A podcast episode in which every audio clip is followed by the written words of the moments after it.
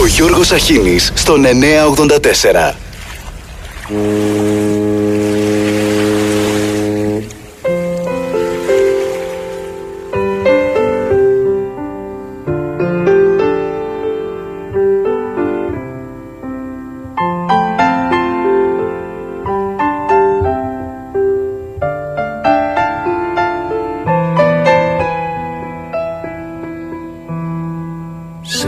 Πηγάδι δροσερό. Βαθιά κοιμάται το νερό. Σκύβει κορίτσι αμιλήτο Αγόρι ψάχνει αφιλήτο Σκύβει κορίτσι αμιλήτο Αγόρι ψάχνει αφιλήτο τον έκτο μήνα τον καλό καράβι πάει.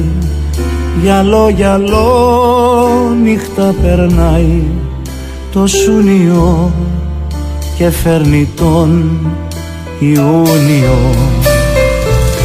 Τον έκτο μήνα τον καλό καράβι πάει. Γυαλό γυαλό νύχτα περνάει το Σούνιο και φέρνει τον Ιούνιο.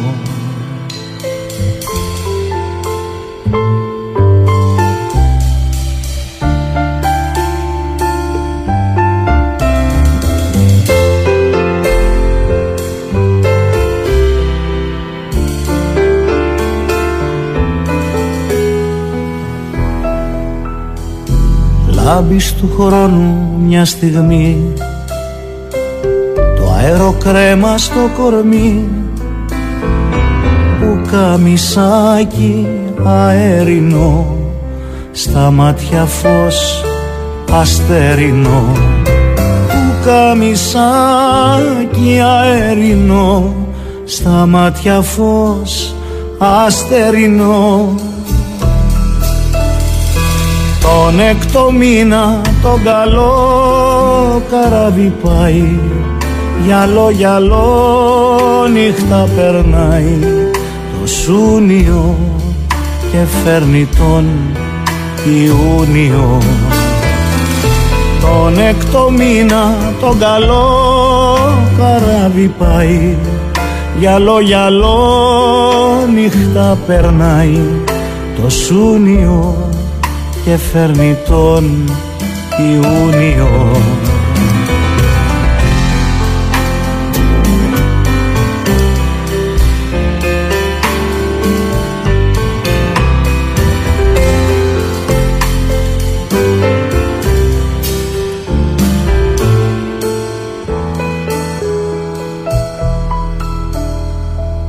Τον έκτο μήνα τον καλό καράβι πάει. Γυαλό γυαλό νύχτα περνάει. Το Σούνιο και φέρνει τον Ιούνιο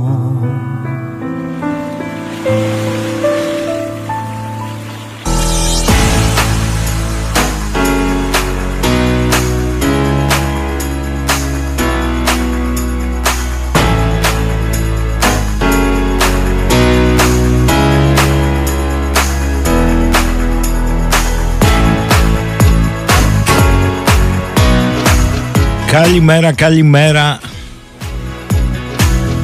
Καλό μήνα και καλό, καλό, καλό καλοκαίρι. Είναι ο έκτος μήνας που είπε και ο Παντελής Θαλασσινός. Είναι ο Θεριστής. Είναι ο πρώτο Γιούλης, γιατί μετά ο Ιούλιος είναι ο δεύτερο Γιούλης. Είναι ο Κερασάρης. Είναι ο Ιούνιος.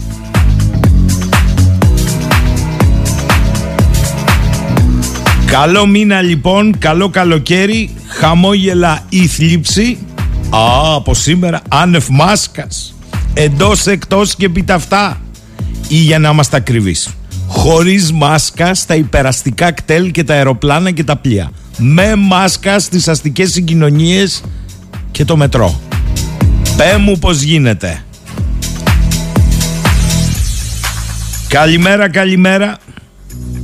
Καλό καλοκαίρι, καλές βόλτες. Έχω, γίνεται βέβαια, του καυσίμου το ανάγνωσμα, του εμπάργο το ανάγνωσμα και οι συνέπειες. Πληρώνουμε την τέταρτη πιο ακριβή βενζίνη στην Ευρώπη, λένε κάποιοι. Αν πάτε στα νησιά, μη σας πω ότι σπάμε κάθε ρεκόρ. Το κουλό είναι ότι τρία από τα μεγαλύτερα κανάλια των Αθηνών αυτή την περίοδο δορίζουν στις εκπομπές τους αυτοκίνητα στους τηλεθεατές τους. Την ίδια στιγμή τους βομβαρδίζουν στην κυριολεξία με συνεχείς αναφορές για τις ασήκωτες τιμές των καυσίμων. Οξύμορο. Μην ξεχνάμε ότι είμαστε η μόνη χώρα που όταν φεύγουν τα λεφούσια για διακοπές στείλουμε μικρόφωνα στα λιμάνια για που σκοπεύετε να ταξιδέψετε. Μόνο στην Ελλάδα γίνονται αυτά.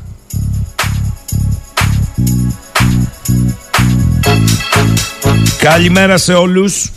Ευχαριστούμε για τις ευχές.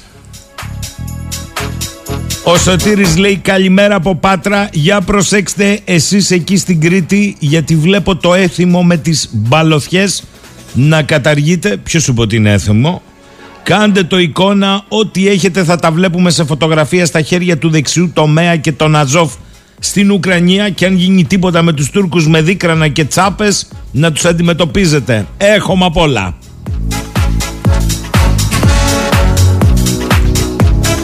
Καλημέρα στο Γιάννη στη Ρόδο. Καλό μήνα λέει. Εχθές το απόγευμα μου στείλε φίλος βίντεο με φουσκωτό. Όπα. Και περίπου 20 επενδυτές να βγαίνουν στην παραλία της Τσαμπίκας περίπου 20 χιλιόμετρα από την πόλη στη νότια πλευρά του νησιού. Εσείς ανεκολουρίδες, εμείς επενδυτές. Μη ρωτάς που βρίσκονται. Όχι δεν ρωτάω που βρίσκονται, τι οι επενδυτές είναι αυτοί. Αυτό θέλω να μου πεις Γιάννη μου. Εντάξει, έχουμε πάρει μηνύματα από το πρωί. Σιγά σιγά, παιδιά, τα αποπληθωρήσουμε σιγά σιγά. Ποια είναι μία από τις αγαπημένες φράσεις των γιαγιάδων του παρελθόντος που κρατάει μέχρι σήμερα; Είναι εκείνη η προτροπή στα εγγόνια. Κάνε το Γερμανό. Η παρένεση δεν κολούσε ούτε στην ιστορία της γιαγιάς ποτέ Ούτε κανένας άλλου. Γιατί σας θυμίζω ότι οι περισσότεροι πλην των συνεργατών, όλο και κάποιον είχαν χάσει την κατοχή, κοινότητες είχαν αποδεκατιστεί. Συνεπώς, ακούγονταν αντιφατικό από τη μια να αναφέρονται τα θύματα των Γερμανών και από την άλλη η καλοπροαίρετη συμβουλή των γιαγιάδων κάνε το Γερμανό. Η σημασία της έκφρασης κάνε το Γερμανό ήταν ταυτόσιμη με την έκφραση μη μπλέκεις. Κάνε δηλαδή σαν να μην καταλαβαίνεις τι είναι σωστό και τι λάθος ακόμη και στις πιο καθαρές περιπτώσεις. Μπορεί να σε συμφέρει το λάθος, οπότε γιατί να πάρεις θέση υπέρ του σωστού, αφού μπορεί να υποθεληθείς από το λάθος. Κάπως έτσι μας τα είπαν προχθές και αντί προχθές η εκπρόσωπος και αναπληρώτρια εκπρόσωπος της κυβέρνησης Σόλτς όταν ρωτήθηκαν για τις νέες απειλές Ερντογάν κατά της Ελλάδας. Διότι όχι μόνο μας είπαν το Βερολίνο παρακολουθεί με προσοχή τις εξελίξεις αλλά πίστηναν έκκληση για συνεννόηση και διάλογο του Μητσοτάκη με τον Ερντογάν, του Ερντογάν με τον Μητσοτάκη. Εχθές στο περιθώριο της Συνόδου της Ευρωπαϊκής Ένωσης στις Βρυξέλλες έγινε κατηδίαν συνάντηση Μητσοτάκη Σόλτς και οι διαρροές λέγανε ότι η συζήτηση ήταν επικοδομητική. Αλλήμον να μην ήταν. Οι ίδιες διαρροές λένε ότι ο Πρωθυπουργός έβγαλε το χάρτη της γαλάζιας πατρίδας, τον επέδειξε στο Σόλτς, του έδωσε τα στοιχεία των παραβάσεων, παραβιάσεων, υπερτήσεων και λοιπόν και μετά μετά θυμήθηκε την παρέμβαση Μέρκελ και μας στην κρίση του 20 τότε που ο Γερμανός έκανε το Γερμανό διότι σας θυμίζω με εκείνη την επίθεση στον Εύρο η Γερμανία ήταν η χώρα που μίλησε τελευταία μία εβδομάδα μετά τα γεγονότα. Αλλά ήταν η πρώτη που φώναξε την κυρία Σουρανή και τον Καλίν στο Βερολίνο που μας το κάρφωσε τότε ποιος; Ο Τσαβούσογλου ενώ κανείς δεν ήξερε τι γινόταν. Το λέω γιατί τις επόμενες μέρες έρχεται η κυρία Μπέρμποκ. Oh, τώρα θα έχουμε τα ωραία. Η πράσινη Υπουργός Εξωτερικών της Γερμανίας για διαβουλεύσεις στην Αθήνα. Τέλειωσε η συνάντηση, τέλειωσε και η συνάντηση των ηγετών και μετά είχαμε τη συνέντευξη τύπου. Τρεις συνάδελφοι των κεντρικών μέσων ενημέρωσης για πρώτη φορά επέμεναν στην ίδια ερώτηση. Λέει ο πρώτος τον Έλληνα Πρωθυπουργό. Κύριε Πρόεδρε της κυβερνήσεως εννοεί, οι πληροφορίες λένε ότι επιδείξατε το χάρτη της γαλάζιας πατρίδας στον ε, καγκελάριο τον κύριο Σόλτς και του αναφερθήκατε σε μια σειρά παραβάσεων και παραβιάσεων ζητώντας του να τερματίσει την πολιτική των ίσων αποστάσεων μεταξύ Ελλάδας και Τουρκίας η Γερμανία.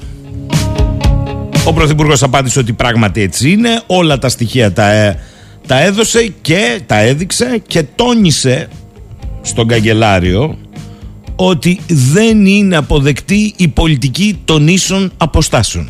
Τελεία. Μετά από αυτό περίμενε κανείς να ακούσει τι είπε ο Σόλτς.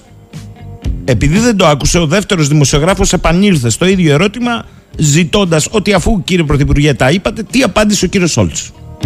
Ο Έλληνας Πρωθυπουργός είπε ότι ο Γερμανός καγκελάριος άκουσε αυτά που είχα να του πω για τις ίσες αποστάσεις και έχω την εντύπωση, όχι ότι το είπε, ο Σόλτς, έχω την εντύπωση ότι κατανόησε ότι δεν μπορεί να συνεχίζονται ίσες αποστάσεις. Και επειδή αυτό δεν ικανοποιούσε, μπράβο στα παιδιά, ήρθε τρίτος δημοσιογράφος, follow-up. Ωραία λέει, εσείς τα είπατε. Έχετε και την... Ο Σόλτς τι σας είπε, απάντηση του Έλληνα Πρωθυπουργού. Σας παραπέμπω στις απαντήσεις προηγούμενες ερωτήσεις. Καταλάβαμε αμέσως ότι ο Σόλτς άκουσε τι είπε και τα είπε ο Πρωθυπουργός, αλλά δεν απάντησε. Ή είπε ότι θα δω. Μισή ώρα όμως μετά βγήκε ο Σόλτς, είπε ότι είπε για την ενέργεια, το ρεύμα κτλ. Και, και στο τέλος είπε έχουμε και μια συμφωνία με την Ελλάδα να στείλει άρματα μάχης στην Ουκρανία και να τα αντικαταστήσουμε με γερμανικά. Σε κοσόλι. Για σταθείτε ρε παιδιά. Καλά, στην ενημέρωση των ελληνικών μέσων ενημέρωσης που ήταν μαζί, απεσταλμένα κτλ. κτλ. Δεν κρίθηκε κατάλληλο η κυβέρνηση αφού τη μετά εκ των υστέρων μας είπε ότι το έχουν συζητήσει και να αιτιολογήσει την απόφαση αυτή και κυρίως να την ανακοινώσει. Έγινε ο Σόλτσο μαρτυριάρης. Το κουλό είναι αλλού βέβαια. Διότι ακούω όλους τσακώνονται για τα τεθωρακισμένα κτλ. Πέρασε στον Τούκου ότι ο Σόλτς δεν απάντησε στην έκκληση του Πρωθυπουργού να σταματήσει τα περί ίσων αποστάσεων η Γερμανία. Ο Δε Σόλτς το έκανε και πιο λιανά. Να και μένα θεία Λένα για τα άρματα που εγώ θέλω να στείλω, αλλά θα τα στείλετε εσείς. Έτσι έχει η κατάσταση ό,τι κι αν ακούτε.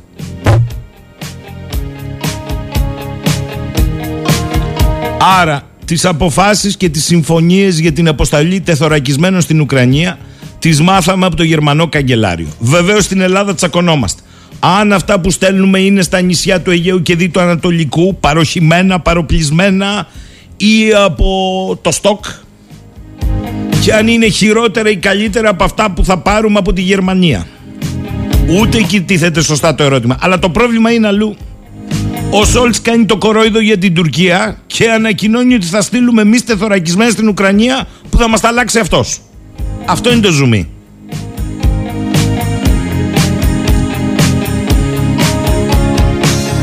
Και το ζουμί αυτό έχει και άλλο παρασκήνιο γιατί οι Γερμανοί της ΚΜΒ εδώ και μήνες πίεζαν αφόρητα για όσους διάβαζαν στρατιωτικά site και με τρόπο ιταμό πολλές φορές στην ελληνική πλευρά να αποδεχτεί πρόγραμμα εξυγχρονισμού αρμάτων μάχης Leopard το οποίο οι Έλληνες επιτελείς έλεγαν ότι δεν το θέμα.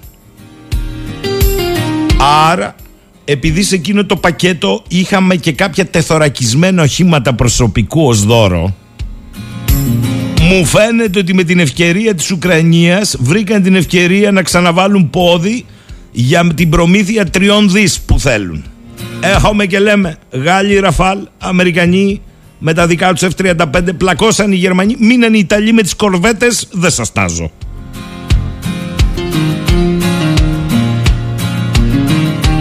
Να στείλουμε λοιπόν, τα μάθαμε και αυτά, τα BMP-1 στην Ουκρανία. Μάλιστα. Βεβαίως στη Γερμανία έπεσε ήδη η καρφωτή, παρακαλώ πολύ στην Τιβέλτ. Και γιατί η Γερμανία δεν τα στέλνει απευθείας, μόνο θέλει ενδιάμεσο την Ελλάδα;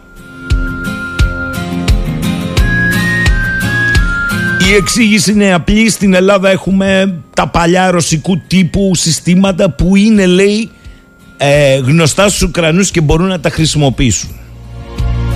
Και γι' αυτό θα πάρουμε εμείς καινούργια συστήματα. Βλέπω και τις φωτογραφίες. Η πλάκα είναι ότι δείχνουμε το ρώσικο μες στις λάσπες. Παλιό. Το γερμανικό που θα, θα έρθει πάνω στην άσφαλτο και πλημμένο. Αυτό είναι το κριτήριο. Αυτά γίνονται στην Ελλάδα μόνο. Θέλω απλά να πω ότι η Πολωνία που έδωσε 240 από τα δικά της άρματα μάχη στην Ουκρανία Κατηγορεί ανοιχτά το Βερολίνο πως ξέχασε τις υποσχέσεις του και δεν τους έχει δώσει από το στόκ αυτά που τους είχε πει ότι θα τις δώσει για να καλύψει ανάγκες της. Θα μου πεις εμείς θα είμαστε προσεκτικοί. Μετά από όλα αυτά, και αφού γίνανε ανακοινώσεις από το Σόλτς, μία μισή ώρα μετά βγήκε το δικό μας Υπουργείο Εθνικής Άμυνας, επιβεβαίωσε την είδηση υπό τον τύπο Διαρών και μας είπε ότι έχουν γίνει συζητήσεις που προηγήθηκαν τη σημερινή, ε, της χθεσινής συνάντησης Πρωθυπουργού και Καγκελάριου και σε εκείνες τις συζητήσεις είχαμε αποφασίσει την παραχώρηση των τεθωρακισμένων οχημάτων μάχης και μας είπαν κιόλας ότι τα παραλάβαμε το 1994 για να πάνε στην Ουκρανία και ταυτόχρονα να αντικατασταθούν με ίσο αριθμό τεθωρακισμένων οχημάτων μάχης γερμανικής κατασκευής τύπου Marder. Εντάξει παιδιά, ωραία αφού τα είχατε έτσι γιατί δεν τα είπατε πρώτοι εσείς ως ανακοίνωση αφού προηγήθηκε η συνέντευξη τύπου.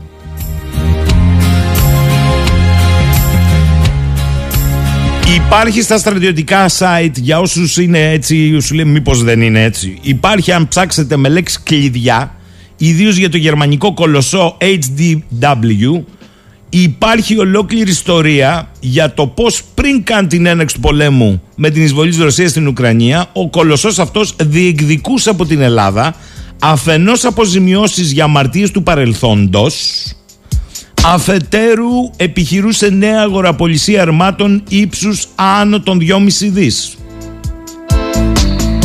Αλλά για αυτή τη συμφωνία επανακοινώθηκε χθες. Αυτή η συμφωνία ήταν προϊόν συνεννόησης σε διπλωματικό επίπεδο θα είναι μέρος του πακέτου προγράμματος αναβάθμισης του συνολικού αρματικού δυναμικού της χώρας πέραν των 2,5 δις. Ποιο είναι το budget για τους εξοπλισμούς; Και ποιος αποφασίζει για την προτεραιοποίηση; Οι δε στρατιωτικοί λένε θα στείλουμε τα τεθωρακισμένα στην Ουκρανία πριν παραλάβουμε τα τεθωρακισμένα αντικατάστασης και κυρίως πριν πιστοποιηθεί το προσωπικό για τη χρήση τους και τι θα γίνει με την άμυνα της χώρας; Θα είναι σταθερή; Γιατί αν είναι από τα περισαβούμενα Να πάει και τον παλιάμπελο σου λέει ο άλλος Έχουμε τα υφιστάμενα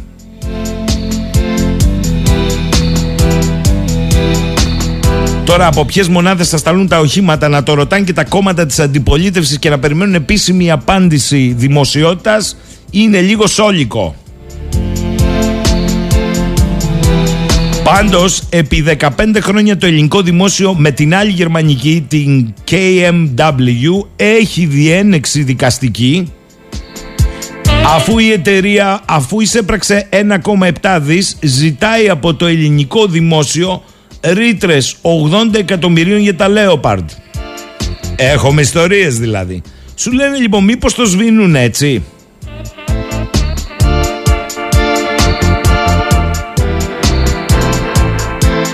Το πολιτικό όμως παραμένει.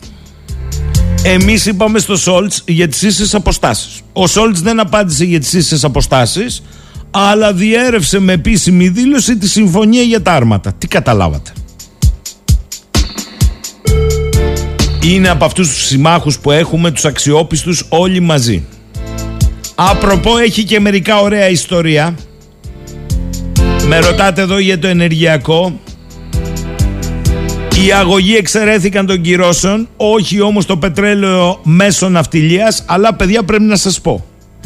ότι και στην αυτιλία τα πράγματα δεν είναι όπως φαίνεται, αλλιά από τους ναυτεργάτες. Λοιπόν, από τις κυρώσεις της Ευρωπαϊκής Ένωσης στο ρωσικό πετρέλαιο εξαιρούνται επίσης οι μεταφορές προς τρίτες χώρες ναυτιλιακός. Δηλαδή, αν μεταφέρουν θαλάσσια πετρέλαιο από τη Ρωσία σε χώρες εκτός Ευρωπαϊκής Ένωσης, οι πλειοκτήτες δεν έχουν καμία επίπτωση. Οκ. Άλλα νέα. Η Τουρκία εκτός όλων των άλλων αναθεωρητικών θέλει να αλλάξει και το όνομά της. Το Turkey φαίνεται πως σηκώνει αστεία και ήδη κατέθεσαν έγγραφα στον ΟΗΕ όπου ζητάνε να αναφέρονται πια ως Τουρκία. Η δήλωση έγινε επισήμως από τον Υπουργό Εξωτερικών της γείτονος, τον κύριο Τσαβούσογλου. Και ο νοόν νοήτο. Καλημέρα στο φίλο τον Νικόλα, μου έχει στείλει ολόκληρο πόνημα εδώ πέρα ο Νικόλας. Άμα δεις μου λέει την τιμή στα πρατήρια Μήπως να πούμε στους Γερμανούς ότι τους στέλνουμε αντλίες προς αντικατάσταση επειδή είναι γερασμένες; Να φταίει λέει αυτό Γιώργος, καλημέρα λέει έχει καταστραφεί η ελληνική οικονομία και έχουμε κάνει εχθρούς στο μισό πλανήτη χάρη των αποφάσεων της Ευρωπαϊκής Ένωσης και βλέπουμε που θα πατώσει ο πάτος. Καλά. Αλέξανδρος, ο πρωθυπουργός μου θυμίζει την παροιμία αλλού τρως και πίνεις αλλού πας και το δίνεις. Τι εννοείς, Σταύρος; Καλό σας μήνα, καλημέρα, καλή δύναμη σε όλους. Α, ο Γιάννης από τη Γλασκόβη, καλημέρα λέει και καλό μήνα, πρώτη του μηνό σήμερα, πρώτη του καλοκαιριού, χρόνια μου πολλά, έχω γενέθλια σήμερα, 59 χρονών πάντα χρόνια. Μάρε Γιάννη, 59 στο άνθος είσαι. Δεν ακούς τι λένε και για το νέο ασφαλιστικό συνταξιοδοτικό και προσδόκιμο με τα δημογραφικά. Μέχρι τα 80 είσαι ένας δυνάμενος εργαζόμενος. Σε πήρε από κάτω εσένα στα 59. Στο άνθος θα είσαι στα 80. Στα 90 θα αρχίσεις να λες ότι γερνώ. Στα 110 θα πηγαίνεις για ρεκόρ Guinness. Χρήστος, καλημέρα. Μα όσο αυξάνει η τιμή της βενζίνης, αυξάνεται και η κίνηση στους δρόμους. Τα κανάλια μας φταίνε. Δεν το κατάλαβα Χρήστο, πες το μου εσύ να το καταλάβω. Λοιπόν, τραγούδι για τη συνέχεια για διάλειμμα και αφιερωμένο στο Γιάννη στην Γλασκόβη. Τώρα Γιάννη ότι έκατσε. Πάμε. Γράφω τώρα ένα στίχο, ένα σύνθημα στο τοίχο Θέλει δύναμη να φεύγεις και να αγαπάς η αγάπη πρόσωπα αλλάζει Μα τώρα πια δεν με πειράζει. Τίποτα δεν με τρομάζει Όταν μου γελάς. Ένα γέλιο και μια νότα Έξω από του σπιτιού την πόρτα. Περιμένω με λαχτάρα Να φύγουμε μαζί εγώ κι εσύ σαν από πάντα Σαν μια παλιά λαϊκή ροκ Ήρθε η ώρα να βρεθούμε Η νύχτα μας καλή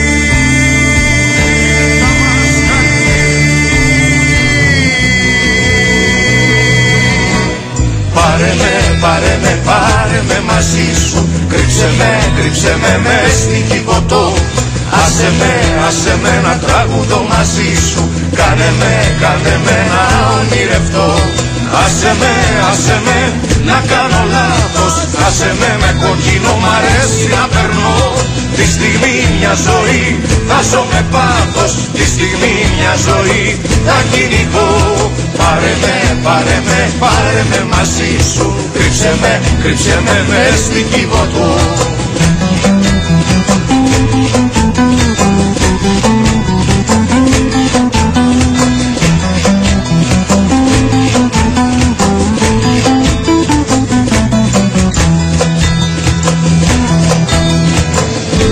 Γράφω τώρα ένα στίχο ένα σύνθημα στον τοίχο. Αλλού σε ψάχνω εδώ σε βρίσκω Και ξέρω το γιατί. Εγώ και εσύ σαν από πάντα Κι οι δυο αιώνια τριάντα Ήρθε η ώρα να βρεθούμε Η νύχτα μας καλή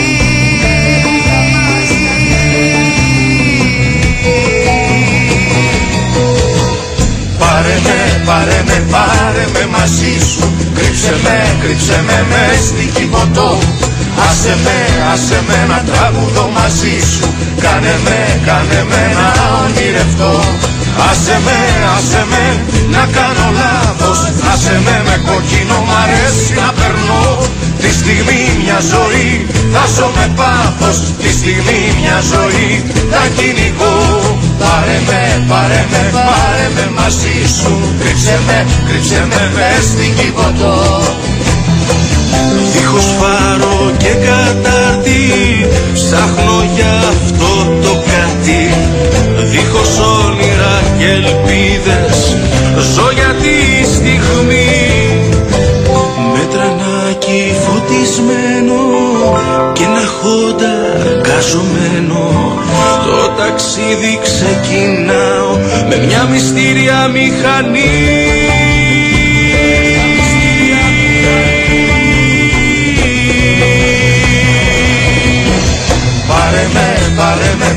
πάρε με μαζί σου Κρύψε με, κρύψε με με στην κυβωτό. Άσε με, άσε με να τραγουδώ μαζί σου.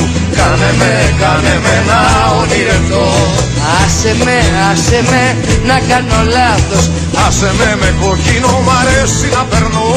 Τη στιγμή μια ζωή θα ζω με πάθος. Τη στιγμή μια ζωή θα κυνηγώ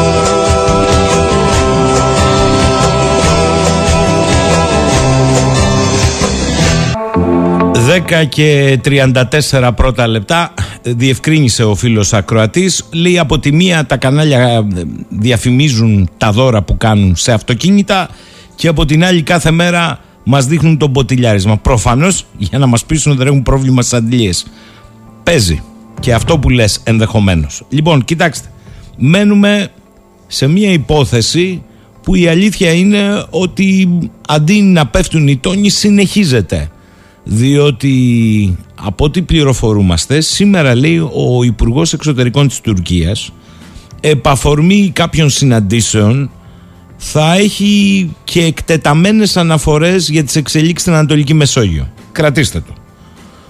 Έχουμε όμως τον απόϊχο των όσων συνέβησαν στη Σύνοδο Κορυφής και στα καθημάς. Και σήμερα ανοίγουμε τον κύκλο των συζητήσεων με τον κύριο Σωτήρη Σέρμπο, ο οποίος είναι αναπληρωτή καθηγητής Διεθνούς Πολιτικής στο Δημοκρίτιο Πανεπιστήμιο Θράκης και σύμβουλος εξωτερικής πολιτικής και διεθνών σχέσεων του Προέδρου του Πασόκ Κίνημα Αλλαγής, του κυρίου Νίκου Ανδρουλάκη. Κύριε Σέρμπο, καλημέρα. Καλημέρα κύριε Σαχίνη, καλό πρωινό. Ε, θέλω να σας ρωτήσω με την πολιτική του διάσταση αν κατά τη γνώμη σας υπάρχει θέμα από τον τρόπο ανακοίνωσης και μπαίνω κατευθείαν στην επικαιρότητα της αποστολής ε, τεθωρακισμένων ε, αρμάτων στην Ουκρανία προς ε, αλλαγή τους από τη Γερμανία. Κοιτάξτε, υπάρχει καταρχήν ένα ζήτημα όσον αφορά την, ε, τη διαδικασία που ακολουθείτε. Νομίζω θα συμφωνήσουμε όλοι μας παρόλο που το θυμάστε και εσείς υπήρχαν δημοσιεύματα από τον Απρίλιο ουσιαστικά με, με βάση και όλα σε ένα ουκρανικό αίτημα σχετικό που υπήρχε και το πώς είχε ενεργοποιηθεί και η Γερμανία προς αυτήν την κατεύθυνση.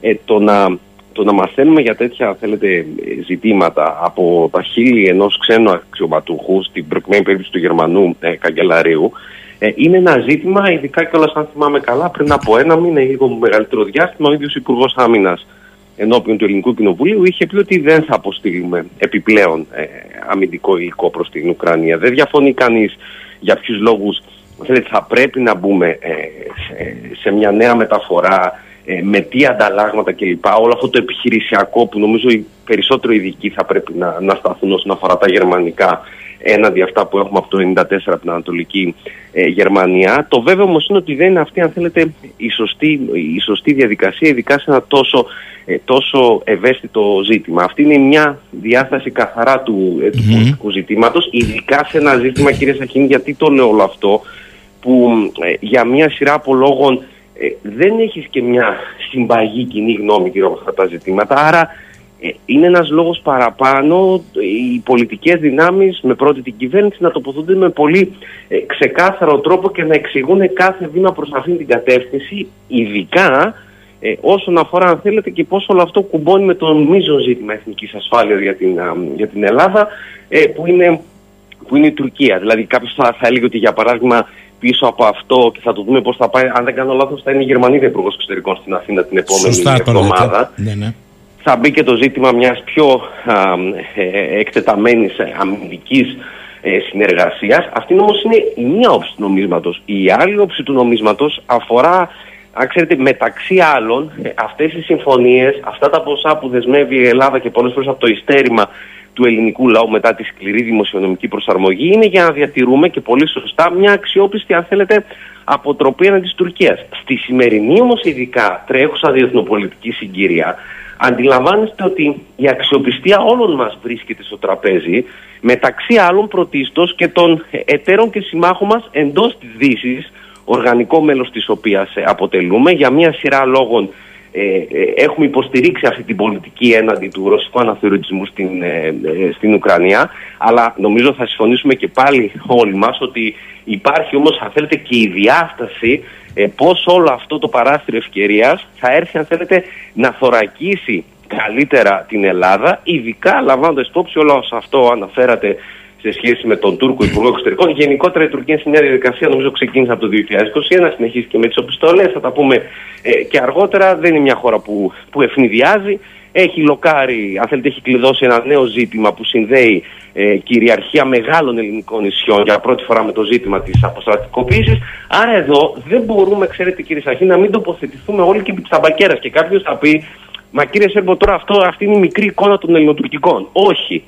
Σε αυτή τη φάση έχεις μια, ε, έχεις μια συνθήκη όπου η μικρή εικόνα των ελληνοτουρκικών κουμπώνει με τη μεγαλύτερη εικόνα που αφορά ζητήματα περιφερειακής ασφάλειας και σταθερότητας αλλά και στο τέλος της μέρας εάν και κατά πόσο παραμένουμε αξιόπιστοι απέναντι σε όσους θέλουν να αναθεωρήσουν θεμελιώδεις κανόνες του παιχνιδιού, τρόπους επίλυσης διαφορών που υπάρχουν, μέχρι πού φτάνουν τα αποδεκτά όρια άσκησης εξωτερικής πολιτικής κλπ. Σωστά. Προφανώς και δεν μπορείτε να επισέλθετε στο τεχνικό κομμάτι και καλά κάνατε και το διευκρινίσατε εξ αρχής. Ωστόσο πολιτικά, γιατί συμβουλεύετε και τον πρωθυπουργό ενός μεγάλου, τον πρόεδρο συγγνώμη, ενός μεγάλου κόμματος. Ε, πολιτικά θέλω να σας ρωτήσω, είναι για σας και δεν μπαίνω στο τεχνικό κομμάτι, κόκκινη γραμμή αν τα άρματα αυτά, ας αφήσουμε όλα τα άλλα, φύγουν για να πάνε στην Ουκρανία και αντικατασταθούν, αυτό να μην συμβεί πριν αντικατασταθούν και επιστοποιηθούν οι Έλληνες στρατιωτικοί που θα τα χρησιμοποιήσουν εφόσον φεύγουν από τα νησιά; Για μας είναι κόκκινη γραμμή, γι' αυτό και σας είπα, ξέρετε, ε, ανεξάρτητο τι λένε κύκλοι, διαρροές κλπ. Περιμένουμε τις επίσημες τοποθετήσεις ε, του Υπουργείου Εθνικής Αμήνης, εάν και κατά πόσον, αν θέλετε, θα υπάρξει υλικό που θα φύγει από τα νησιά και ειδικά στην τρέχουσα συγκυρία δεν θα έπρεπε τίποτα να φύγει από τα νησιά. Νομίζω είναι αυτονόητο ε, για ποιους ε, για ποιους λόγους. Εάν φύγει, πόσο γρήγορα θα γίνει αυτή η αντικατάσταση, ε, κυρία Σαχίν; Θα μου πείτε γιατί τώρα είμαστε με το ρολόι και μετράμε; Όχι, ε, μπορεί να είμαστε και με το ρολόι και να μετράμε. Σε έχετε δίκιο, έχετε δίκιο. Και ε, ακούω στρατιωτικού. Λυπάμαι, μακάρι να ήταν διαφορετικά τα πράγματα, αλλά δεν ευθύνεται η Ελλάδα γι' αυτό. Και έχετε δίκιο και σε αυτό να σας πω κάτι. Να σας πω, αν μου επιτρέπετε, κύριε Σερμπό η στρατιωτική, η στρατιωτική σας ακούω. Θέλω να διευκρινίσω κάτι γιατί επιμένω σε αυτό. Γιατί όλοι οι στρατιωτικοί, οι ειδικοί, εγώ δεν είμαι ειδικός, ούτε εσείς επί στρατιωτικών θεμάτων, τονίζουν ότι τα νέα χρειάζονται μία εκπαίδευση και μία επιστοποίηση. Άρα δεν είναι να φύγει αυτό που έχεις, που μπορεί να μην είναι και καλό, λέω εγώ, για να έρθει κάτι το οποίο θα μπορείς να το αξιοποιήσει μετά από έξι μήνες όταν οι εξελίξεις τρέχουν και πρέπει να είσαι έτοιμος. Πολύ σωστά. Άρα εδώ αυτή είναι η διαφορά. Μπορεί κάποιος και θα λέω επειδή και οι δύο δεν είμαστε ειδικοί και έχω διαβάσει και αντικρώμε απόψεις, αλλήμον αν τοποθετηθώ ως πολιτικός διεθνολόγος για οπλικά συστήματα. Σωστά, σωστά. Την ίδια όμως στιγμή, επειδή ε, θα πρέπει να ληφθούν υπόψη πολλαπλά σενάρια εξέλιξης των ελληνοτουρκικών σχέσεων μέσα στο καλοκαίρι, άρα εδώ παράγοντας χρόνος είναι σημαντικός. Δεν με ενδιαφέρει μόνο το, το, το μεσοπρόθεσμο και τι σημαίνει αυτό γενικότερα, αλλά με ενδιαφέρει πολύ και το βραχυπρόθεσμο, γι' αυτό και πολύ σωστά αναφερθήκαμε και στις δυο στην περίπτωση που υπάρχει μια χρονική υστέρηση ή αν πρέπει ένα τμήμα των όσων έχουμε από αυτά, αν θέλετε, τα, τα όπλα γύρω στα 147, αν δεν κάνω λάθος, αν υπάρχουν και σε άλλες περιοχές της Ελλάδας υπηρετικά που θα μπορούσαν να μεταφερθούν, αν θέλετε, από εκεί. Αλλά όντως θα θέλει ένα, ε, ένα χρόνο και επαναλαμβάνω, επαναλαμβάνω ότι για άλλη μια φορά, αν θέλετε, δεν είναι η Ελλάδα ε, που θα θέσει ένα τέτοιο ζήτημα. Αντικειμενικά όμως φροντίζει πρώτα τον οίκο της και γι' αυτό ήθελα να συμπληρώσω το Ισραήλ, κύριε Σαχίνη, που κανείς δεν μπορεί να αμφισβητήσει τη στρατηγική του συμμαχία με τις ΗΠΑ.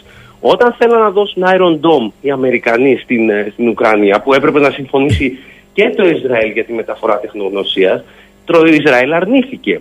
Αρνήθηκε και σε ένα άλλο πουλικό σύστημα που θα έφευγε μέσω Γερμανίας.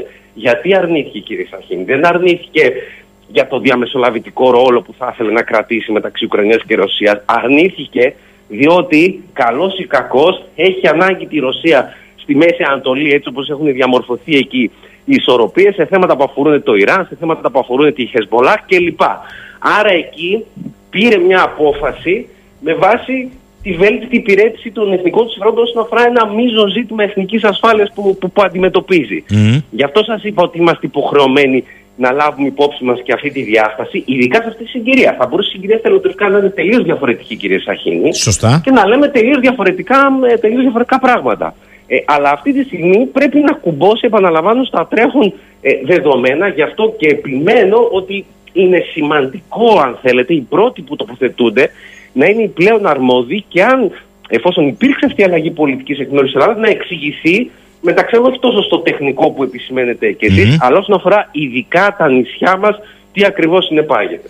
Άρα κύριε Σέρμπο, να σας ρωτήσω ε, και με την έννοια του Συμβούλου, επαναλαμβάνω, Προέδρου κόμματος, ε, υπάρχει ένα θέμα, μπορεί να έχουμε αλλαγή δόγματος όσον αφορά το πώς συμπεριφερονόμαστε σε αμυντικά συστήματα προς ε, αμυνόμενους ένθεν κακήθεν και έχει ενημερωθεί όχι ε, ντε και καλά στα φώτα της δημοσιότητας το πολιτικό σύστημα για την ενδεχόμενη αλλαγή δόγματος. Θέλω να πω, το θέτετε ως ερώτημα στην κυβέρνηση; Το θέτω σε ερώτημα και επειδή κατά την άποψή μου, ξέρετε κύριε Σαχίνη, η διαδικασία κάθε άλλο παραποτελεί το φτωχό συγγενή μιας στρατηγικής. Οπότε, όταν έγινε και η πρώτη, αν θέλετε, ε, μεταφορά αμυντικού υλικού που συμφωνήσαμε και μάλιστα, αν θέλετε, ε, και εμείς ως Πασόκ ήμασταν θετικοί πάνω σε αυτό. Όμως, όμως, δώσαμε την έμφαση, ειδικά λαμβάνοντας υπόψη την κοινή γνώμη, ειδικά λαμβάνοντας υπόψη πώς έχουν στοιχηθεί και άλλες πολιτικές δυνάμεις και τι μηνύματα περνάει ο ένας και ο άλλος και πόσο υπεύθυνοι πρέπει να είμαστε, ότι ο Πρωθυπουργός είχε μια σειρά από εργαλεία στη διάθεσή του για να εξαντλήσει μια συνεννόηση με τις υπόλοιπες δυνάμεις. Θα έβρεσε και αυτό τον τρόπο με τον οποίο θα γίνει. Γιατί, κύριε Σαχίνη, γιατί εδώ για πολλούς υπάρχει μια αλλαγή στρατηγικής εκ μέρους Ελλάδα. Οπότε πρέπει να είναι πολύ σαφές γιατί πάμε εκεί, για ποιους λόγους να είναι ενήμερες πολιτικές δυνάμει, να τοποθετηθούν ενδεχομένως κόμματα που έχουν ενδιασμούς, ανησυχίες κλπ. Κάτι το οποίο τουλάχιστον έστω τώρα, όχι μόνο με αφορμή αυτό, αλλά αν θέλετε και εν ώψη ενδεχομένως των πολλαπλών σενάριων εξελίξεων με την Τουρκία, όπως είπαμε, αλλήμον αν και κατά τη διάρκεια θέλετε, του Ιουνίου, για παράδειγμα, δεν υπάρχει και πάλι μια πρωτοβουλία εκ μέρους του Πρωθυπουργού. Δεν λέω αν θα είναι ένα Συμβούλιο Πολιτικών Αρχηγών ή μια άλλη διαδικασία, όμως εθνικής συνεννόησης, τουλάχιστον γύρω από αυτά, αν θέλετε, τα ζητήματα που ναι, από κάτω τους αντανακλούν και μια στροφή σε επίπεδο εθνικής στρατηγικής χώρας. Άρα είναι ξεκάθαρο γιατί είμαστε εκεί, για ποιους λόγους είμαστε και όντως υπάρχουν συγκεκριμένοι λόγοι, αλλά επαναλαμβάνω και τι σημαίνει αυτό έναντι του μείζων ζητήματος εθνικής ασφάλειας και πώς πλασάρεται η Ελλάδα. Αυτό, αυτή η διαδικασία δυστυχώς δεν έχει τηρηθεί εκ μέρους της κυβέρνησης. Γι' αυτό σα είπα για τον μέσο Έλληνα, τη μέση Ελληνίδα δεν χτυπάει ωραία από τα χείλη του Γερμανού καγκελαρίου όταν είχαν προηγηθεί δηλώσεις του κ. Παναγιώτοπου, να τα ακούμε, να τα ακούμε αυτό. Μην τζαλακώνουμε, μην είμαστε τσαπατσούλοι σε αυτή τη διαδικασία, διότι αυτό μεταξύ άλλων, ξέρετε, δημιουργεί ανησυχίες, καχυποψίες, έλλειμμα εμπιστοσύνης και εκ μέρους των πολιτών απέναντι στους θεσμούς του πολιτικού συστήματος. Καλά το λέτε. Και σενάρια. Πόλο δε που προηγήθηκε η συνέντευξη τύπου του Πρωθυπουργού που μπορούσε να ενημερώσεις τα ελληνικά μέσα επιτόπου. Ότι υπάρχει αυτή η συμφωνία. Θέλω να μείνω και να κλείσω αυτό το κεφάλαιο γιατί τα άλλα είναι ακόμη πιο σημαντικά. Όχι ότι αυτό είναι ίσονος σημασίας. Σε ένα πολιτικό ζήτημα. Τρεις συνάδελφοί μου, κύριε Σέρμπο, και ξέρετε να διαβάζετε πολύ καλά τη συνέντευξη τύπου ε, αναλύοντας γεγονότα ιδίως διεθνή που αφορούν και την πατρίδα μας επέμειναν σε μία ερώτηση στον Έλληνα Πρωθυπουργό. Η ερώτηση ήταν επιδείξατε, αυτή ήταν η διαρροή, το χάρτη της γαλάζιας πατρίδας και καλέσατε τον ε, Γερμανό ομόλογό σας, τον Καγκελάριο, να τερματίσει στο εσωτερικό της χώρας του την πολιτική των ίσων αποστάσεων με όσα γίνονται από πλευράς Τουρκίας αυτή τη στιγμή. Ο Πρωθυπουργός επιβεβαίωσε ότι επέδειξε το χάρτη της γαλάζιας πατρίδας της Τουρκίας, το αφήγημα, επιβεβαίωσε ότι κάλεσε τη Γερμανία να σταματήσει την πολιτική των ίσων αποστάσεων, αλλά παρά την επιμονή των συναδέλφων μας, απάντηση για το τύπο Σόλτς δεν πήραμε. Αντιθέτως ακούσαμε το Σόλτς να λέει την ιστορία με τα άρματα. Τι συμπεραίνεται από αυτό, ότι η Γερμανία δεν είναι έτοιμη ή έχει επιλέξει να παραμείνει στις αποστάσεις; Συμπεραίνω ότι, ότι όλο αυτό που περιγράψετε και νομίζω σωστά ε, ο, ο Πρωθυπουργός και νομίζω θα το κάνει κάθε ένας, επαναλαμβάνω ειδικά στην τρέχουσα συγκυρία που είναι πολύ καλό να κουμπώνεις το δικό μας με το μεγαλύτερο διότι έτσι δημιουργείς πιο ευήκο αότα κύριε Σαχίνη. Μπορεί κάποιοι να, να, να, να, θέλουν και πάλι να κλείσουν τα μάτια σε μια πραγματικότητα αλλά να σας θυμίσω ότι ο κύριος Σόλτς και θέλω να το τονίσω αυτό λίγες μέρες μετά την εισβολή ε, στην, ε, στην Ουκρανία είχε βγει σε ένα τόξο γερμανικό και είχε πει μου έκανε εντύπωση πόση μεγάλη έμφαση απέδιδε ο, ο κύριος Πούτιν στα ζητήματα της γεωπολιτικής. Ε, ξέρετε, εμείς πέφτουμε από τα σύννεφα με τέτοιες δηλώσεις όταν πραγματικά πολιτικές ελίτ στην Ευρώπη και ειδικά σε μια χώρα όπως τη, τη Γερμανία ανεξαρτήτως αν ήταν μια κακή εξέλιξη που θέλαμε όλοι να έχει αποφευθεί, αλίμονο, αλίμονο αν δεν έβαλες αυτή τη διάσταση, ειδικά όταν υπάρχει ολόκληρη βιβλιογραφία για το στρατηγικό βάθος της Ρωσίας και πώς έβλεπε την Ουκρανία, δεν το λάβεις αυτό υπόψη σου. Το λέω γιατί στην περίπτωση της Τουρκίας έχεις επίσης μια χώρα με ανοιχτούς λογαριασμούς, με το ιστορικό της παρελθόν, με το τι έχει αλλάξει επί Ερντογάν, γερμανικά πολιτικά ιδρύματα. Κάνανε μια τελευταία έρευνα, κύριε Σαγίνη, έχω δει και εγώ πριν από περίπου δύο μήνες, όπου 6 στους 10 ε, Τούρκους πολίτες λέγανε: Κοιτάξτε να δείτε, αν δεν μπορέσουμε δια τη διπλωματικής οδού να λύσουμε κάποια πράγματα, όπου δεν πίπτει λόγος, πίπτει ράβδος. Δηλαδή, εδώ έχουμε μια μεγάλη μετεξέλιξη. Η Γερμανία, ειδικά όμως θεωρώ, μετά τη στροφή πολιτικής της έναντι της Ρωσίας και την ομιλία του καγκελαρίου Σόλ στη, στην Bundestag, ο πύχη, κύριε Σαχίνη, επιτρέψτε μου, mm. θα είμαι αυστηρός σε αυτό, έχει ανέβει πολύ ψηλότερα για τη Γερμανία σε ζητήματα εθνικής κυριαρχίας, διεθνούς δικαίου και επιτρέψτε μου να βάλω και το θέμα των ηθικών δεσμεύσεων που έχουμε ως μέλη της, ε, της Ενωμένης Ευρώπης και ειδικά η Γερμανία. Άρα έχει μια πρώτη τάξη ευκαιρία να διορθώσει κακό σχήμα του παρελθόντος και να μπει πιο βαθιά σε αυτά τα ζητήματα και ανεξαρτήτως μπει ή δεν μπει ε, η Γερμανία θα τα βρούμε αν θέλετε ε, ε, μπροστά μας. Οπότε σε αυτή τη φάση ίσως επικοινωνιακά δεν είναι έτοιμη. Ίσως το γνωρίζετε κι εσείς επειδή η Τουρκία κάνει αυτή την ανοιχτή διαπραγμάτευση με, με Σουηδία και Φιλανδία.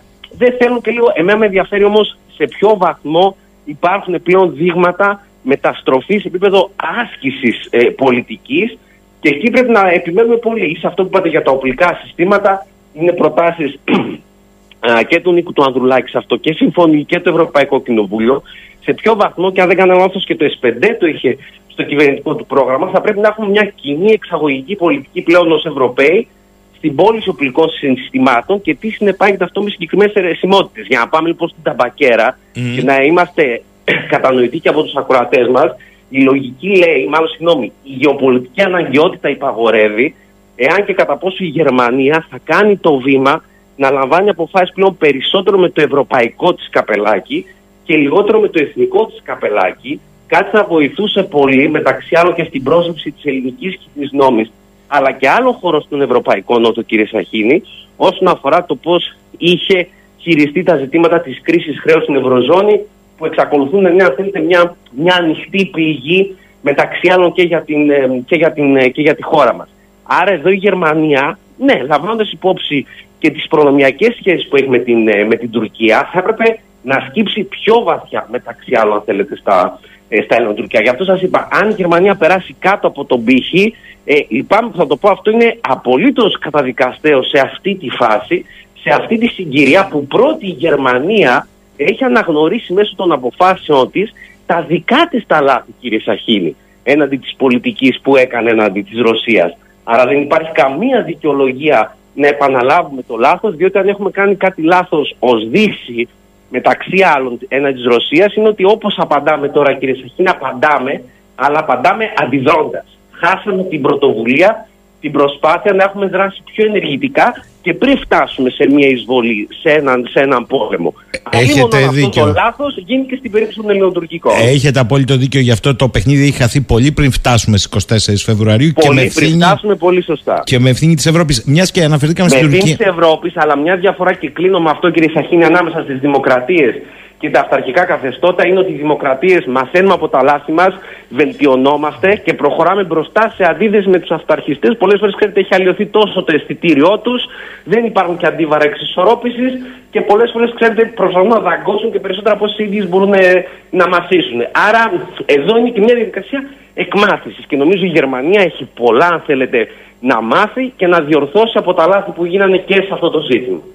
Τώρα, θέλω να σας ρωτήσω και έτσι θα πάω στην Τουρκία. Υπό την έννοια αυτή, και καλά αναφερθήκατε εσείς στο ρόλο που πρέπει πια να αναλάβει η Γερμανία. Το ερώτημα είναι, χώρες όπως η Σουηδία που θέλουν να μπουν στο ΝΑΤΟ και βάζει το βέτο η Τουρκία, ε, ζητώντας τη μάνα της και τον πατέρα της. Τουρκία, πολλοί λένε ότι η Τουρκία για τα συμφέροντά της καλά το κάνει. Ε, το δικό μου ερώτημα είναι το εξής. Η Σουηδία αφήνει να διαφανεί ότι θα κάνει άρση του εμπάργου, όπλο, του εμπάργου όπλων προς την Τουρκία. Εδώ δεν θα έπρεπε με κάποιο τρόπο, δεν λέω με βέτο, να παρέμβουμε εμείς και να πούμε στη Σουηδική κυβέρνηση: Κοιτάξτε, αυτό που εσείς θα κάνετε άρση και θα καταλήξει στην Τουρκία, στην ουσία θα τοποθετηθεί έναντι ημών ή έναντι της Συρίας ή έναντι των ε, Κούρδων στο βόρειο Ιράκ. Αλλά κυρίως έναντι ημών. Είναι σωστό αυτό που λέτε και δυστυχώς το περιμέναμε. Ότι λέγαμε ότι στην περίπτωση που δεν κάνει το λάθος ο κ. Ερντογάν και να επιμένει μέχρι τέλους αυτήν την ιστορία, κάτι που θα είχε αντίπεινα και για τον ίδιο ε, αργότερα, το πιθανότερο είναι κάτι θα πάρει και θα υποχωρήσει. Μπορεί όμως και όχι ότι και ήδη έχει πάρει ε, κάτι. Νομίζω εκεί πέρα βέβαια που θα είναι πολύ μεγάλο ε, το πλήγμα για το πρεστίζ και το στάτους μιας χώρας με το κράτος δικαίου και το πολιτικό σύστημα της Σουηδίας θα είναι άμα κάνει εκπτώσεις και στους ίδιους του, την νομοθεσία της, το αξιακό της πλαίσιο όσον αφορά τα ζητήματα που έχει βάλει ο κ. Ερντογάν εναντί Γκιουλενιστών α, και Κούρδων. Όμως έχετε δίκιο κύριε Σαχίνη και εδώ πέρα γι' αυτό σας λέω Ξέρετε, πολλές φορές, καλός ή κακός, υπάρχει και η διάσταση του πραγματισμού και της realpolitik.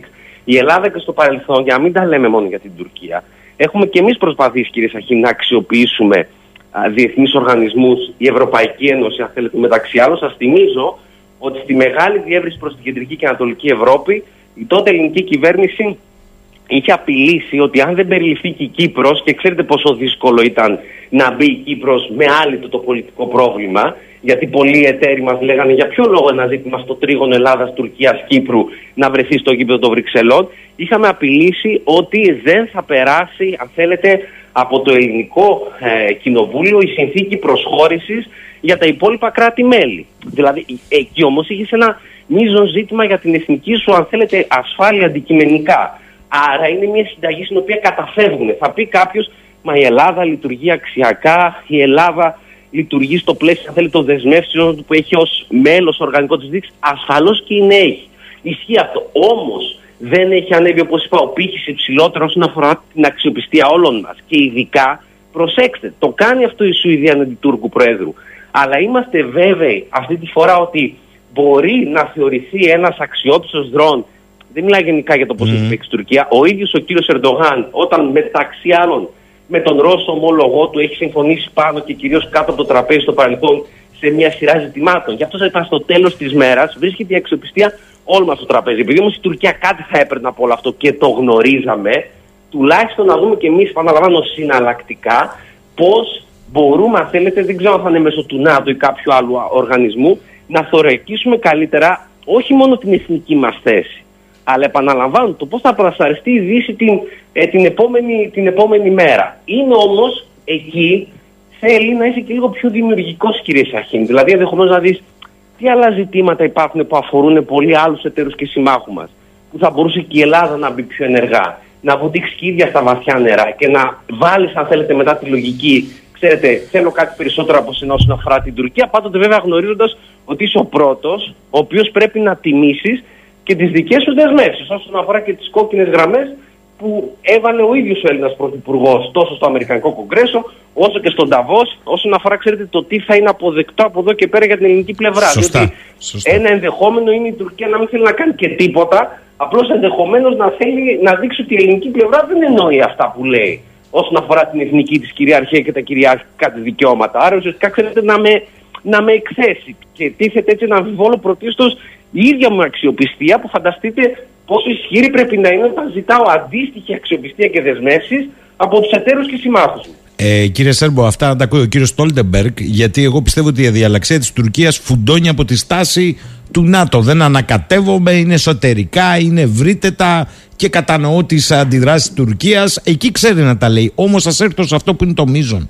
Από το Δεκέμβριο, τουλάχιστον σε αυτή την εκπομπή, έχουμε διατυπώσει την άποψη ότι όταν εκτοξεύθηκε αρχικώς από ένα Τούρκο απόστρατο ιστορία της αποστρατιωτικοποίησης, ότι δεν ήταν ένα κρεσέντο, ότι, ότι οι Τούρκοι προαναγγέλουν κάτι που θα το συστηματοποιήσουν για τους δικούς τους λόγους. Το βλέπουμε πια ότι είναι σε κάθε εκφορά και με χιδαίο τρόπο, θα έλεγε κανείς, πέρα από συνθήκες, ε, διεθνές δίκαιο, είναι ένα μότο των τελευταίων τριών μηνών και μάλιστα σε επίπεδο πια απειλών διαστόματος του Τούρκου Υπουργού Εξωτερικών. Θέλω να σας ρωτήσω λοιπόν κύριε Σέρμπο, πώς το αποτιμάτε, τι μπορεί να σημαίνει για το από εδώ και μπρος και πώς κατά τη γνώμη σας και κατά τη γνώμη του κόμματος τον πρόεδρο με τον οποίο συνεργάζεστε πρέπει να πορευτούμε. Ποιο, ποια είναι η κόκκινη γραμμή; Αυτό το θέμα, ξέρετε, όντως, επειδή είπαμε η Τουρκία ποτέ δεν, ε, δεν ευνηδιάζει, είχε ξεκινήσει και από το 2021 με αυτά που αναφέρεται, είχαν γίνει σχετικές δηλώσεις. Περισσότερο όμως στέκομαι σε όλα όσα έχουν γραφεί και κατατεθεί επισήμως στον ΟΗΕ στις δύο επιστολές του μονίμου αντιπροσώπου του Σιρινιόγλου, ο οποίος είναι mm. ανήκει στο βαρύ πυροβολικό της τουρκικής διπλωματίας και ειδικά η δεύτερη επιστολή του του Σεπτεμβρίου, πάντοτε από μια τουρκική οπτική, έτσι, είναι προσεκτικά γραμμένη, κύριε Σαχίνη. Βεβαίως, απαντήσαμε κι εμείς πριν από λίγες μέρες. Υπήρξε στο παρελθόν μια δικιά μας ένσταση για ποιο λόγο δεν έχουμε απαντήσει ακόμα στην, ε, στη δεύτερη ε, επιστολή. Βέβαια, μεσολάβησε και συνάντηση των δύο ηγετών το Μάρτιο. Σε κάθε περίπτωση όμως, λαμβάνοντας υπόψη, επειδή όλα αυτά πλέον λέγονται από τον Τούρκο Υπουργό Εξωτερικών, έχουν ε, υποθεί από τον ίδιο τον, τον Τούρκο Πρόεδρο. Και σας θυμίζω, κύριε Σαχίνη, η Τουρκία έχει βάλει το ζήτημα της αποστρατικοποίησης, που για μια σειρά λόγους πολύ εύκολα μπορεί να αποδομηθεί ε, στον πυρήνα του ε, πώς ήταν τα πράγματα τη δεκαετία του 20 και του 30 και πού βρίσκονται σήμερα από το 64. Άρα το πρώτο ερώτημα που θα έθετε ένας μη ιδιαίτερα μοιημένος ε, παρατηρητής που δεν ξέρει και πολλά από αυτά θα έλεγε βρε παιδιά πείτε ότι είναι ακριβώς έτσι και οι ελληνικά νησιά παραχωρήθηκαν υπό προϋποθέσεις υπό όρους. Αυτό μας λέει ουσιαστικά η Τουρκία. Υπό όρους τα έχετε τα νησιά. Εσείς το πήρατε χαμπάρι το 2021, δηλαδή μετά από περίπου 6 δεκαετίες το αντιληφθήκατε, ε, το αντιληφθήκατε όλο αυτό. Άρα, άρα επειδή ακριβώς αυτά όλα είναι, ε, είναι γνωστά, ε, ενώ δεν είναι ξεκάθαρο τι μπορεί δηλαδή να κάνει επί του πρακτέου, κύριε Σαχίνη, η Τουρκία για να αμφισβητήσει αυτά τα ζητήματα. Γιατί εδώ επαναλαμβάνω, μιλάμε για μεγάλα νησιά. Πρώτον όμως, έχεις εμπλουτίσει εκ νέου αυτή την ατζέντα των μονομερών διεκδικήσεων. Έχεις ενισχύσει το ζήτημα των, των κρίζων ζωνών. Πιστεύω όμως ότι στο τέλος, αν θέλετε, της μέρας υπάρχουν από πίσω, εξακολουθούν να είναι η προτεραιότητα οι θαλάσσιες ζώνες για την Τουρκία, αλλά το βασικό είναι όλα αυτά, ειδικά όσον αφορά το ζήτημα της αποστρατικοποίηση. Πείτε και πάλι ότι δεν υπάρχει ε, ε, ελληνική κυβέρνηση, δεν υπάρχει Ελλάδα. Αυτή τη στιγμή, σε αυτή την τρέχουσα γεωπολιτική ε, συγκυρία, το Αιγαίο είναι περισσότερο σημαντικό, κύριε Σαχίνη, όσον αφορά τα Δαρδανέλια, τη Μαύρη Θάλασσα κλπ. συγκριτικά με το παρελθόν κατά τη γνώμη μου, ε, είναι. Δεύτερον, ε, το, η έννοια της αποστατικοποίησης δεν νομίζω ότι αφορά τα ζητήματα του ανθρώπινου δυναμικού. Προφανώς. Αφορά κυρίως τη μεταφορά κάποιων οπλικών συστημάτων που για την Τουρκία είναι επιθετικού χαρακτήρα, η οποία βέβαια μεταξύ άλλων να θυμίσω έχει τη στρατιά ε, του Αιγαίου, έχει αποβατικό, αποβατικό στόλο. Όποιος βλέπει το χάρτη καταλαβαίνει ότι θα κατευθυνθούν όλα αυτά. Άρα είναι αυτό κυρίως που, που την καίει. Το λέω ότι έχουν γίνει στο παρελθόν δηλώσεις γενικώς και ορίστω να μειωθεί το στρατιωτικό αποτύπωμα. επαναλαμβάνω, αποτύπωμα. Αλλά επαναλαμβάνω, σε αυτήν ειδικά την, ε, τη συγκυρία, όποια προσβολή θεωρήσει να κάνει η Τουρκία, θα είναι πολύ αρνητικό, αν θέλετε, για την Ελλάδα, κύριε Σαχίνη, να τεθεί ένα αμφιβόλο η αξιοπιστία στον πυρήνα του δικού μας αν θέλετε παραδείγματος. Ένα είναι αυτό που μπορεί να, ε, να, να τεσταριστεί και επαναλαμβάνω. Αυτή τη φορά ο πύχης είναι ψηλότερα για όλους, αλλά πρώτα και για την ίδια την ελληνική δημοκρατία. Γι' αυτό βάζω και το δημοκρατία ε, δίπλα στο, στο ελληνική. Δεύτερον, δεύτερον και βασικότερον, είναι το πώς αντιλαμβάνει η Τουρκία ότι εγώ συνεχώς ένα φάκελο στα ελληνοτουρκικά θα τον εμπλουτίζω, θα τον εμβαθύνω, θεωρώντας ότι αργότερα σε κάποια φάση, όπως και αν γίνει μέσω ή όχι ενός θερμού επεισοδίου ε, ή ακόμα και μιας ε, μικρής ε, σύραξης, θα μπορέσω να τραβήξω την Ελλάδα όπως όπως και όσο όσο σε ένα τραπέζι διμερής διαπραγμάτευσης, όπως λέει ο κ. Ερντογάν, τι τώρα να βάζουμε τους ξένους κλπ. κλπ. Ελάτε δυο μας, κύριε Έλληνα Πρωθυπουργέ, να τα, να τα συζητήσουμε, αν θέλετε, ε, όλα αυτά. Επαναλαμβάνω όμως και κλείνω με αυτό. Αλίμονο, αλίμονο και σωστά δείχνονται, ε, δείχνονται και οι χάρτες, αλίμονο αυτή τη στιγμή, αν δεν κουμπώσουμε και το Αιγαίο και το ελληνικό εθνικό συμφέρον με ευρύτερα διακυβεύματα. Αν όμως οι άλλες πλευρές, κύριε Σαχίνη, ούτε σε αυτό το παράθυρο ευκαιρίας που υπάρχει, ε, δεν, ε, προσέξτε, δεν ανταποκριθούν, αντιλαμβάνεστε ότι εκεί μπαίνει έντονα στο τραπέζι και η έννοια εάν και κατά πόσο η αλληλεγγύη μας θα παρα, πρέπει να παραμένει και νόμισμα εξαργυρώσιμο στην, στη διεθνή πολιτική, ε, ειδικά όσον αφορά εναντί της Τουρκίας και μεταξύ άλλων αυτό θα έρθει να τεστάρει και συμμάχους μας και εταίρους όπως η Γαλλία. Θυμάστε τη ρήτρα ε, αμοιβαίας αμυντικής συνδρομής που δεν είναι βέβαια αυτόματη για να ενεργοποιηθεί, αλλά θα έχει ενδιαφέρον αν φτάσουν εκεί το πώς θα τοποθετηθούν ε, όλοι. Δεν υπάρχει όμως πλέον η πολυτέλεια, γιατί ο χρόνος είναι μια κρίσιμη παράμετρος στη διεθνή πολιτική, να στρουθοκαμιλίζουμε. Στρουθοκαμιλίζαμε τόσο, ε, τόσο καιρό. Αυτά είναι, αν θέλετε, τα, ε, τα αποτελέσματα. Είναι ένα πολύ ιδιαίτερο σταυροδρόμι μεταξύ εσωτερικής και εξωτερικής πολιτικής στην Τουρκία. Θεωρώ ότι αυτή τη στιγμή πιο πολύ ανοιχτά είναι τα ζητήματα με τους Αμερικανούς.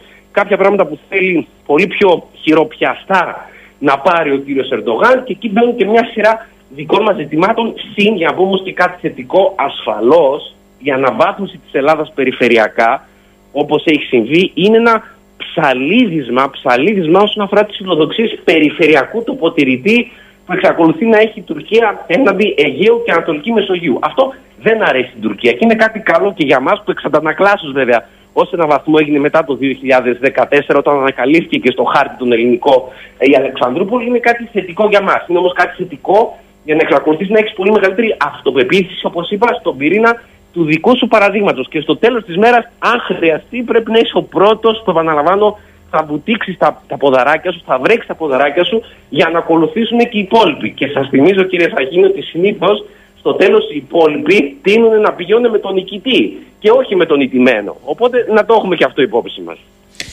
Κύριε Σέρμπο, θέλω να σας ευχαριστήσω. Θα τα ξαναπούμε. Είναι προφανές ε, οι εξελίξεις προϊονίζονται γεγονότα διαρκώς και, και να θέλουμε με έναν τρόπο μας το υπενθυμίζει ο γείτονας. Δεν, δεν μπορούμε να...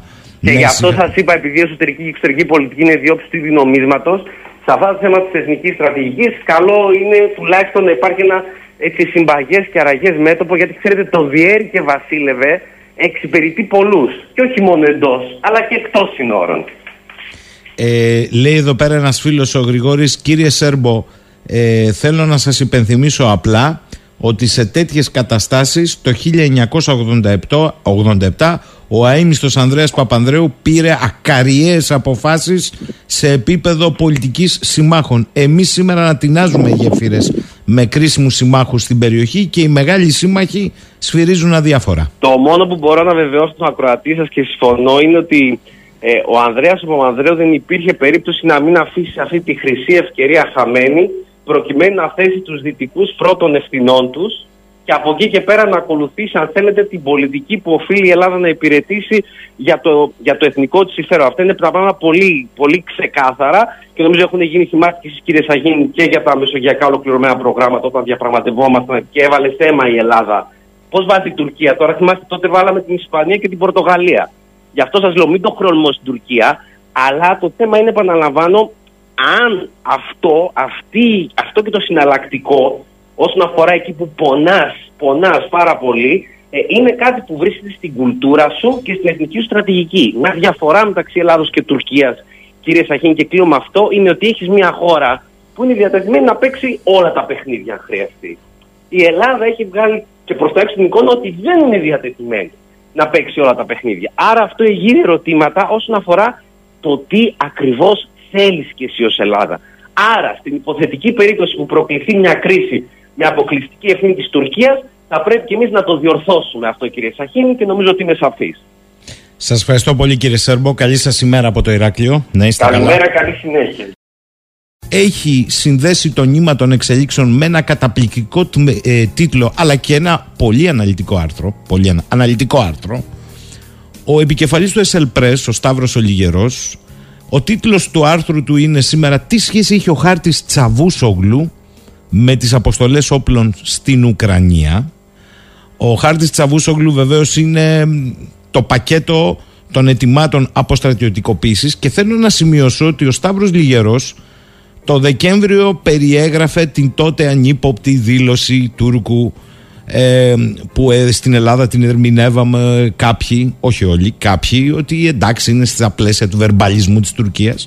Από τότε είχε περιγράψει ότι αυτό θα το βρίσκουμε μπροστά μας. Και όχι απλά το βρίσκουμε μπροστά μας, έχει αναβιβαστεί σε μείζον ζήτημα του Τούρκου Υπουργού Εξωτερικών. Ο Λιγερός ήταν ο ίδιος που είπε ότι όταν λέμε για αποστρατιωτικοποίηση δεν εννοούμε να πάρουμε τους φαντάρους, τους κληρωτού όπως λέγαμε παλιά. Όχι. Εννοούμε να φύγουν κρίσιμα οπλικά συστήματα από τα νησιά. Άλλωστε, χθες Τούρκος ειδικό στην τηλεόραση στο CNN Turk, Τουρκία, ε, έτσι θέλουν να ονομάζονται τώρα, είπε ότι το πρόβλημα του στόλου μας είναι τα πυραυλικά συστήματα των νησιών. Το είπε ψυχρό. Καλημέρα Σταύρο Λιγερέ. Καλημέρα. Ε, κατά κάποιο τρόπο ο τίτλος είναι προκλητικός για να διαβάσει το άρθρο. Τι σχέση είχε ο Χάρτης Τσαβούσογλου με τις αποστολές όπλων στην Ουκρανία; Σχετίζονται τα θέματα και γίναμε σοφότεροι χθες από όσα συνέβησαν ε, στο περιθώριο της συνάντησης του Έλληνα Πρωθυπουργού με τον Γερμανό Καγκελάριο. Θέλω να σου σημειώσω ότι έχουμε μείνει με ένα ερωτηματικό ποια ήταν η απάντηση Σολτς όταν είδε το χάρτη της γαλάζιας πατρίδας και, και την προβολή του Πρωθυπουργού ότι τέρμα ίσες αποστάσεις, δεν μπορείτε να κρατάτε τις αποστάσεις. Γι' αυτό δεν ακούσαμε τι απάντησε ο Σολτς. Ακούσαμε μία ώρα μετά τη συνέντευξη τύπου στους Έλληνες δημοσιογράφους, το Σολτς να λέει για τα άρματα. Ναι, και επειδή δεν θέλω να το αφήσω έτσι, θα πω ότι κρατήστε και γι' αυτό ακόμα μικρό καλάθι. Γιατί από ό,τι μαθαίνω, ενώ στην αρχή φάνηκε πως πρόκειται για μια πάρα πολύ συμφέρουσα από επιχειρησιακή άποψη ανταλλαγή, δηλαδή θα στέλναμε παλαιότερα α, α, τόμα λέγονται τεθωρακισμένα οχήματα μάχης και θα παίρναμε πιο σύγχρονα.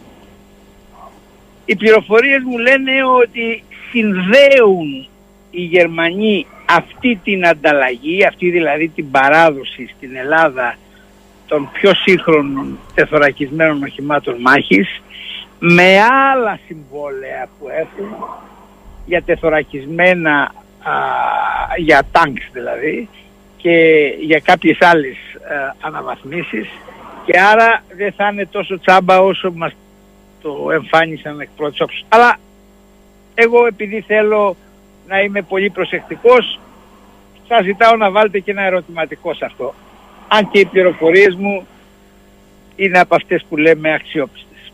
Ε, δεν έχω καμία αμφιβολία από αυτού. Υπάρχει ένα τεχνικό για να πάμε στο πολιτικό θέμα. Ακούω από χθες, γιατί εγώ δεν είμαι ειδικός ούτε εσύ, πολλούς στρατιωτικούς όμως να επιμένουν ανεξάρτητα από το τι θα γίνει στο πολιτικό, ότι δεν αντικαθιστάς κάτι εκ των υστέρων αλλά εκ των προτέρων διότι διαφορετικά δυνατίζεις ιδίως αυτή την περίοδο κρίσιμους κρίκους. Σε αυτό έχουμε πληροφορία; Αυτό είναι σαφές, όχι θα υπάρξει καθυστερημένη αντικατάσταση και με τους όρους που θα γίνει αυτή αλλά έχω την εντύπωση ότι η αντικατάσταση των ε, τεθωρακισμένων οχημάτων μάχης κάπως κρύβει ένα πιο κρίσιμο ζήτημα.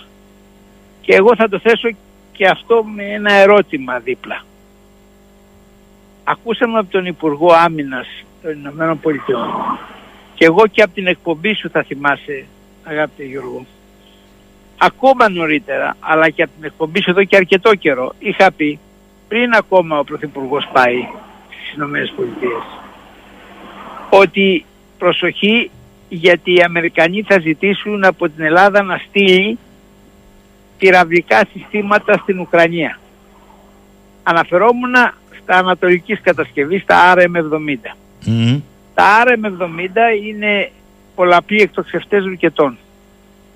Έχουν οι ρουκέτες αυτές Μπελινεκές 20 χιλιόμετρα και γίνεται ένα πρόγραμμα αναβάθμισης από τους Σέρβους και ε, θα φτάνουν 40 χιλιόμετρα. Καταλαβαίνετε λοιπόν ότι στα κριτικά νησιά τα 40 χιλιόμετρα καλύπτουν τα μικρασιατικά παράλια.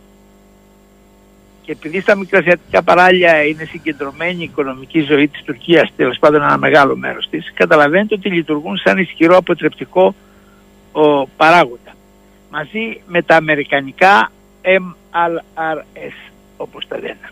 Λοιπόν, όταν οι Τούρκοι ζητάνε λοιπόν α, α, αποστατικοποίηση, όπως το είπες και εσύ, δεν ζητάνε να φύγουν οι φαντάροι. Ζητάνε να φύγουν τα λεγόμενα επιθετικά όπλα. Λες και μπορείς να διακρίνεις τα όπλα σε επιθετικά και αμυντικά. Αλλά mm. τέλος πάντων αναφέρονται σε αυτούς τους πολλαπλούς εκτοξευτές πυράβλους. Θέλω να πω ότι η Ελλάδα διαθέτει 116 τέτοιους ανατολικο, ανατολικής κατασκευής RM70 πολλαπλούς εκτοξευτές πυράβλων. Είναι σχεδόν οι περισσότεροι στα νησιά, σχεδόν όλοι, τέλος πάντων οι περισσότεροι στα νησιά και όσοι είναι αποθηκευμένοι στην υπηρετική Ελλάδα είναι αποθηκευμένοι για να αντικαταστήσουν σε περίπτωση προβλήματος αυτούς που είναι στα νησιά. Δεν έχουμε δηλαδή ούτε ένα για χάρισμα. Εγώ άκουσα τον Υπουργό Άμυνα των ΗΠΑ να ευχαριστήσει την Ελλάδα που έστειλε στην Ουκρανία εκτός των άλλων, εκτός των τεθωρακισμένων οχημάτων μάχης που θα αντικατασταθούν και συστήματα πυροβολικού. Συστήματα πυροβολικού δεν υπάρχουν άλλα εκτός από αυτά, από τα RM70.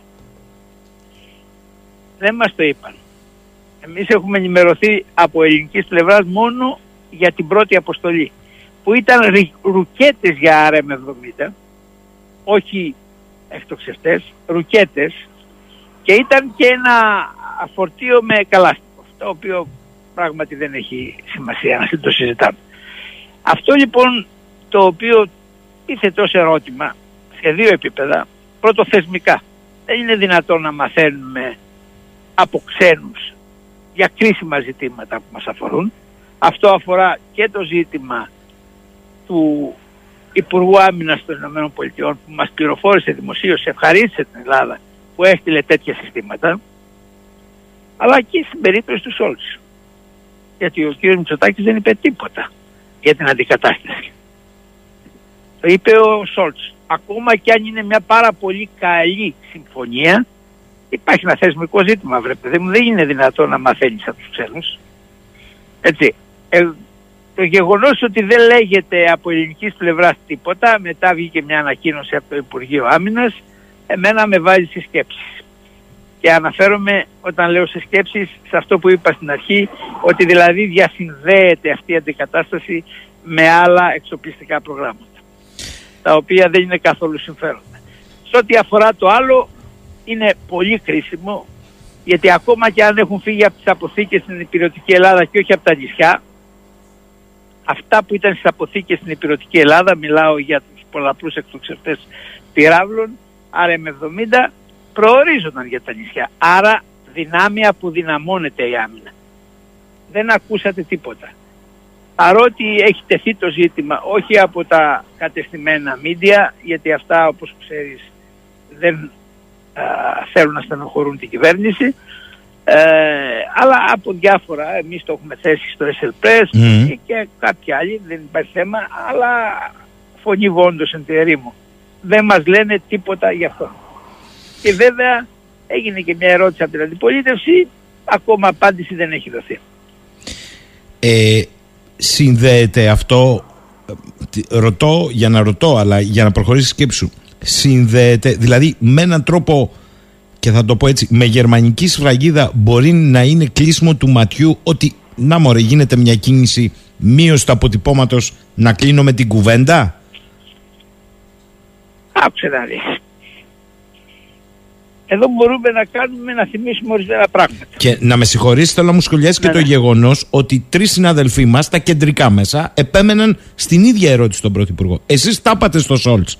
Του δείξατε το, το χάρτη της γαλάζιας πατρίδας. Του είπατε ότι πρέπει να σταματήσει η Γερμανία, γιατί έρχεται κυρία Μπέρμποκ τις επόμενες μέρες εδώ, Υπουργός Εξωτερικών, τις ίσες αποστάσεις. Τι σας απάντησε, απάντηση δεν πήραμε τι απάντησε ο Σολτς. Αυτό, αυτό είναι κάτι το οποίο θα πρέπει να μας οδηγήσει σε ένα συμπέρασμα.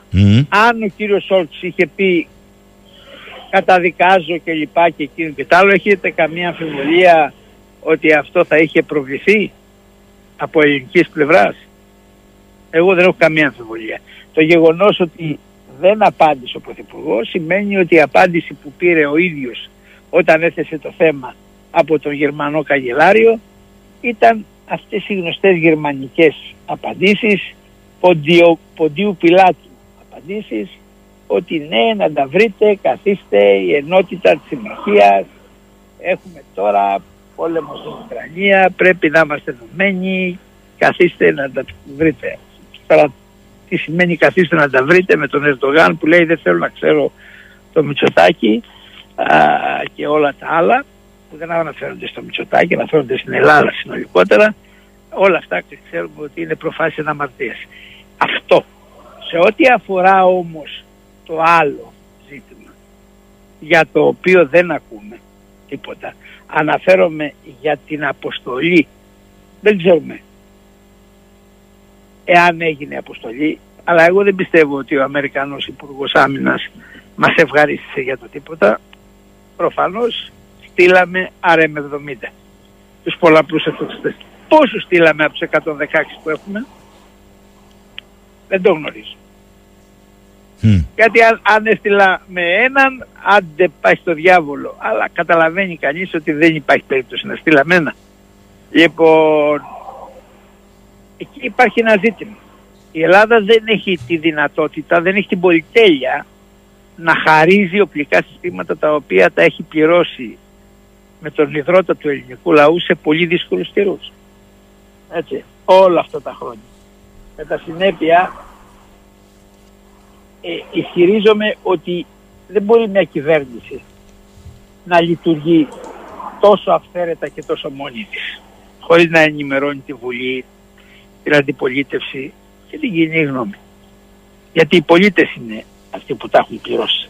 Κατά συνέπεια θα έλεγα ότι υπάρχει ζήτημα και θεσμικό δεν είναι η λειτουργία δημοκρατικού πολιτεύματος αυτή και υπάρχει και ζήτημα επιχειρησιακό πώς δηλαδή δημιουργείται κενό στην άμυνα των νησιών ιδιαίτερα σε μια τέτοια περίοδο αλλά και πάντα γιατί δεν είναι δεν υπάρχει καμία συμφωνία και καμία α, συζήτηση καν για αντικατάσταση αυτών που στείλαμε. Δεν μιλάω για τα τεθωρακισμένα οχήματα μάχης, μιλάω για, τα, για τους πολλαπλούς εκτοξευτές ε, ρουκετών. Και με αυτή την έννοια θα έλεγα ότι πρέπει αυτή η συζήτηση να γίνει. Κρύβεται η κυβέρνηση. Δεν είναι ό,τι πιο σοφό και τέλος πάντων η πίεση θα υπάρξει. Και θα υπάρξει από όσους ας πούμε πραγματικά δεν έχουν κανένα αντιπολιτευτικό ο, καμιά αντιπολιτευτική πρόθεση αλλά έχουν ε, πολύ μεγάλο ενδιαφέρον για την άμυνα της πατρίδας. Και να πω και κάτι ακόμα. Σε αυτή την περίοδο, όταν δηλαδή η Άγκυρα λέει, γιατί μας το λέει, ότι όταν λέμε αποστατικοποίηση, μην νομίζετε ότι θα περιοριστούμε σε λόγια. Θα προχωρήσουμε σε πρακτικές ενέργειες. Ας το πω, ο Τσαβούσογλου με το χάρτη του είναι ξεκάθαρο. Και βεβαίως εγώ επειδή είμαι δημοσιογράφος και ως δημοσιογράφος οφείλω να είμαι καχύποπτος λέω ότι υπάρχει και η θεωρία ή τέλος πάντων η συμπεριφορά της κυβέρνησης αφήνει χώρο σε όσους την κατηγορούν ή σε όσους θέτουν ερώτημα εάν με ένα σπάρο δεν σκοπεύσαμε δύο τριγώνια. Ένα τριγώνι να κάνουμε χαρούμενους τους Αμερικάνους και τους Ουκρανούς δίνοντάς τους τέτοια πυραυλικά συστήματα και δεύτερο τριγώνι να κάνουμε και ένα δωράκι στους Τούρκους να τους πούμε εντάξει δεν γίνεται πλήρης αποστατικοποίηση αλλά κάνουμε μια μερική απόσυρση, άρα περιοριστείτε σε αυτό τώρα και βλέπουμε στο μέλλον. Γιατί παίζει και αυτό. Δεν μπορώ να πω ότι ισχύει. Δεν θέλω να πιστέψω ότι η ελληνική κυβέρνηση μπορεί να το κάνει. Αλλά δημοσιογράφος είμαι, καχύποπτος οφείλω να είμαι. Πρέπει να βάζω και το χειρότερο στο μυαλό μου και να πω και κάτι από τη στιγμή που αφήνει στη θολούρα αυτό το κρίσιμο ζήτημα η κυβέρνηση νομιμοποιεί τον οποιοδήποτε να σκέφτεται έτσι. Να σκέφτεται έτσι. Θα έρθω στο χοντρό. Θέλω να σου πω ότι ο φίλος ο Μιχάλης από τα Δωδεκάνησα, ο οποίος πάντα μας προμηθεύει, πρέπει να το πω αυτό, μέχρι σήμερα, με αξιόπιστες πληροφορίες και για τις βραχονισίδες και για τις γραμμές βάσης, μου στέλνει το εξής μήνυμα ακούγοντά.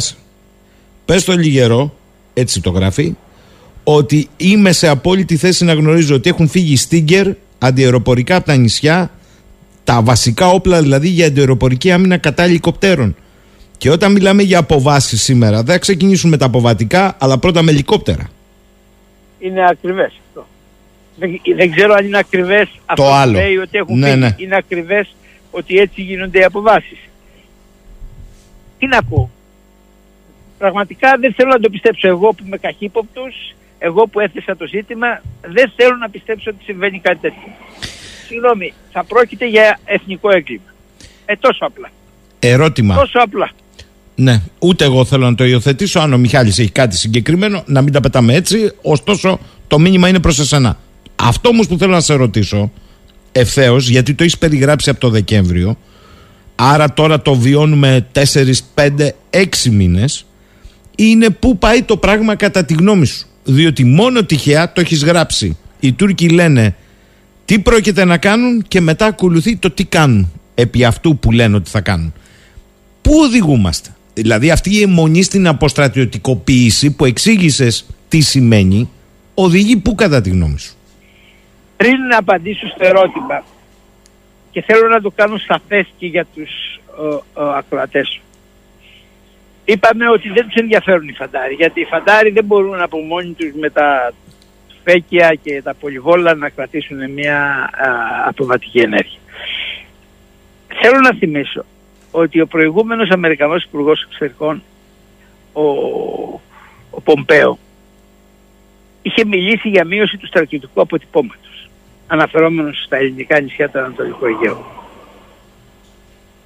Θέλω να πω ότι τη δεκαετία του 90 είχε γίνει μια σχετική συζήτηση και οι Αμερικανοί είχαν προτείνει την εξής φόρμουλα που η Αθήνα είχε συζητήσει κάποιοι την είχαν δεχτεί αλλά τελικά δεν προχώρησε γιατί υπήρξαν αντιδράσεις και από τους στρατιωτικούς κυρίως ότι θα μπορούσε η στρατιά του Αιγαίου, η τουρκική στρατιά του Αιγαίου να απομακρυνθεί 100 χιλιόμετρα από τα α, παράλια στο βάθος δηλαδή ανατολικότερα και να α, απομακρυνθούν ε, οι, οι εξω...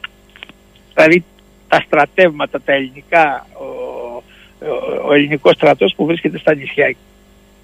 Δηλαδή να έχουμε μια αποστρατικοποίηση πλήρη το τι συζητούσαν με μια απόσυρση α, των, α, της τουρκικής στρατιάς α, και των αποβατικών από τα μικρασιατικά παράλια. Τότε είχε τεθεί το ερώτημα καλά δεν σκέφτεστε είχε τεθεί το ερώτημα και στους Αμερικανούς αλλά και στους δικούς μας οι οποίοι ήταν έτοιμοι να αποδεχτούν ή είχαν ήδη αποδεχθεί ότι η στρατιά μπορεί να επανέλθει στα μικρασιατικά παράλια σε μία μέρα ή σε δύο, άντε και ο αποβατικός τόλος επίσης ενώ ο, επανα, ε, ο επανεξοπλισμός των νησιών θα απαιτήσει μήνες εάν επιτραπεί γιατί μπορεί να βάλουν τότε κάζους μπέλη και να εμποδίσουν και με στρατιωτικές ενέργειες τον επανεξοπλισμό των νησιών.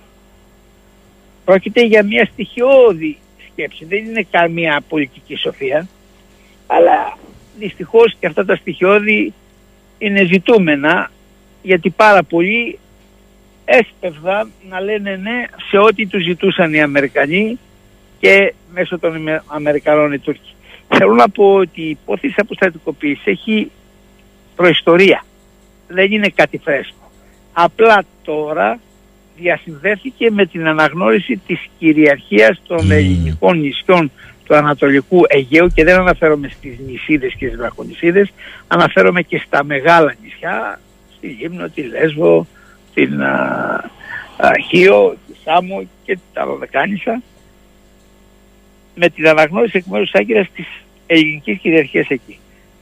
Και εάν αυτοί επειδή δεν αποστατικοποιούνται δηλώσουν ότι δεν αναγνωρίζουν την ελληνική κυριαρχία εκεί αυτό που θα κάνουν το πιο απλό είναι ότι θα αρχίσουν τις υπερπτήσεις πάνω από την πόλη της Χίου, πάνω από την πόλη από της Μυτιλίνης, πάνω από την πόλη από το Βαθύ και λοιπά, από τη Ρόδο και λοιπά και λοιπά.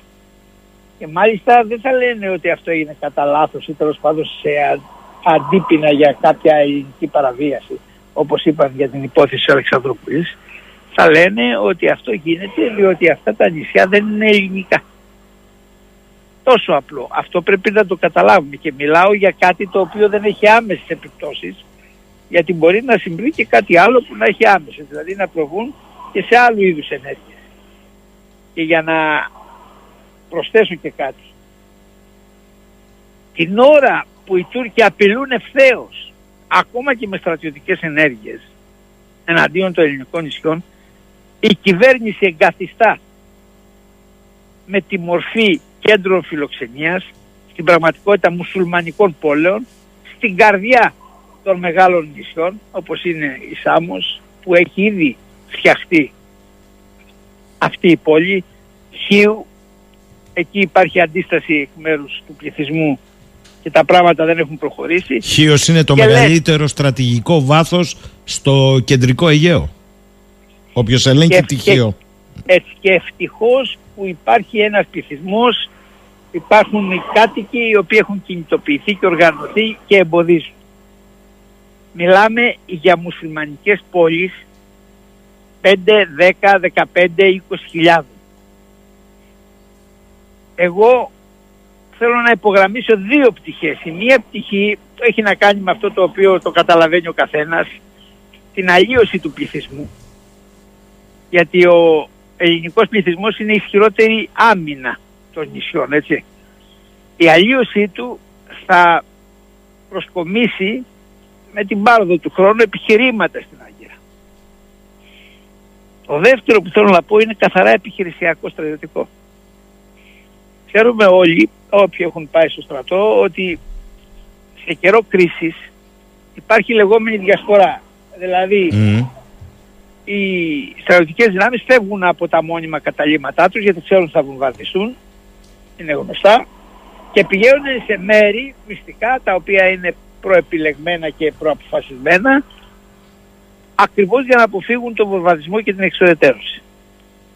Τι σημαίνει ένας τύπος με ένα κινητό γιατί μέσα στους παράνομους μετανάστες και πρόσφυγες, γιατί κάποιοι είναι και πρόσφυγες, αλλά περισσότεροι παράνομοι μετανάστες, δεν χρειάζεται πολύ μυαλό για να ξέρουμε ότι είναι κάποιοι άνθρωποι που δουλεύουν για την Τουρκία. Οποιαδήποτε χώρα θα το έκανε. Δηλαδή θα τους εκπαίδευε και θα τους έστελνε εδώ πέρα. Ξέρεις τι είναι με ένα κινητό να δώσουν στίγμα; Γιατί θα περπατάνε στους δρόμους, θα περπατάνε στα χωράφια, θα βλέπουν που είναι.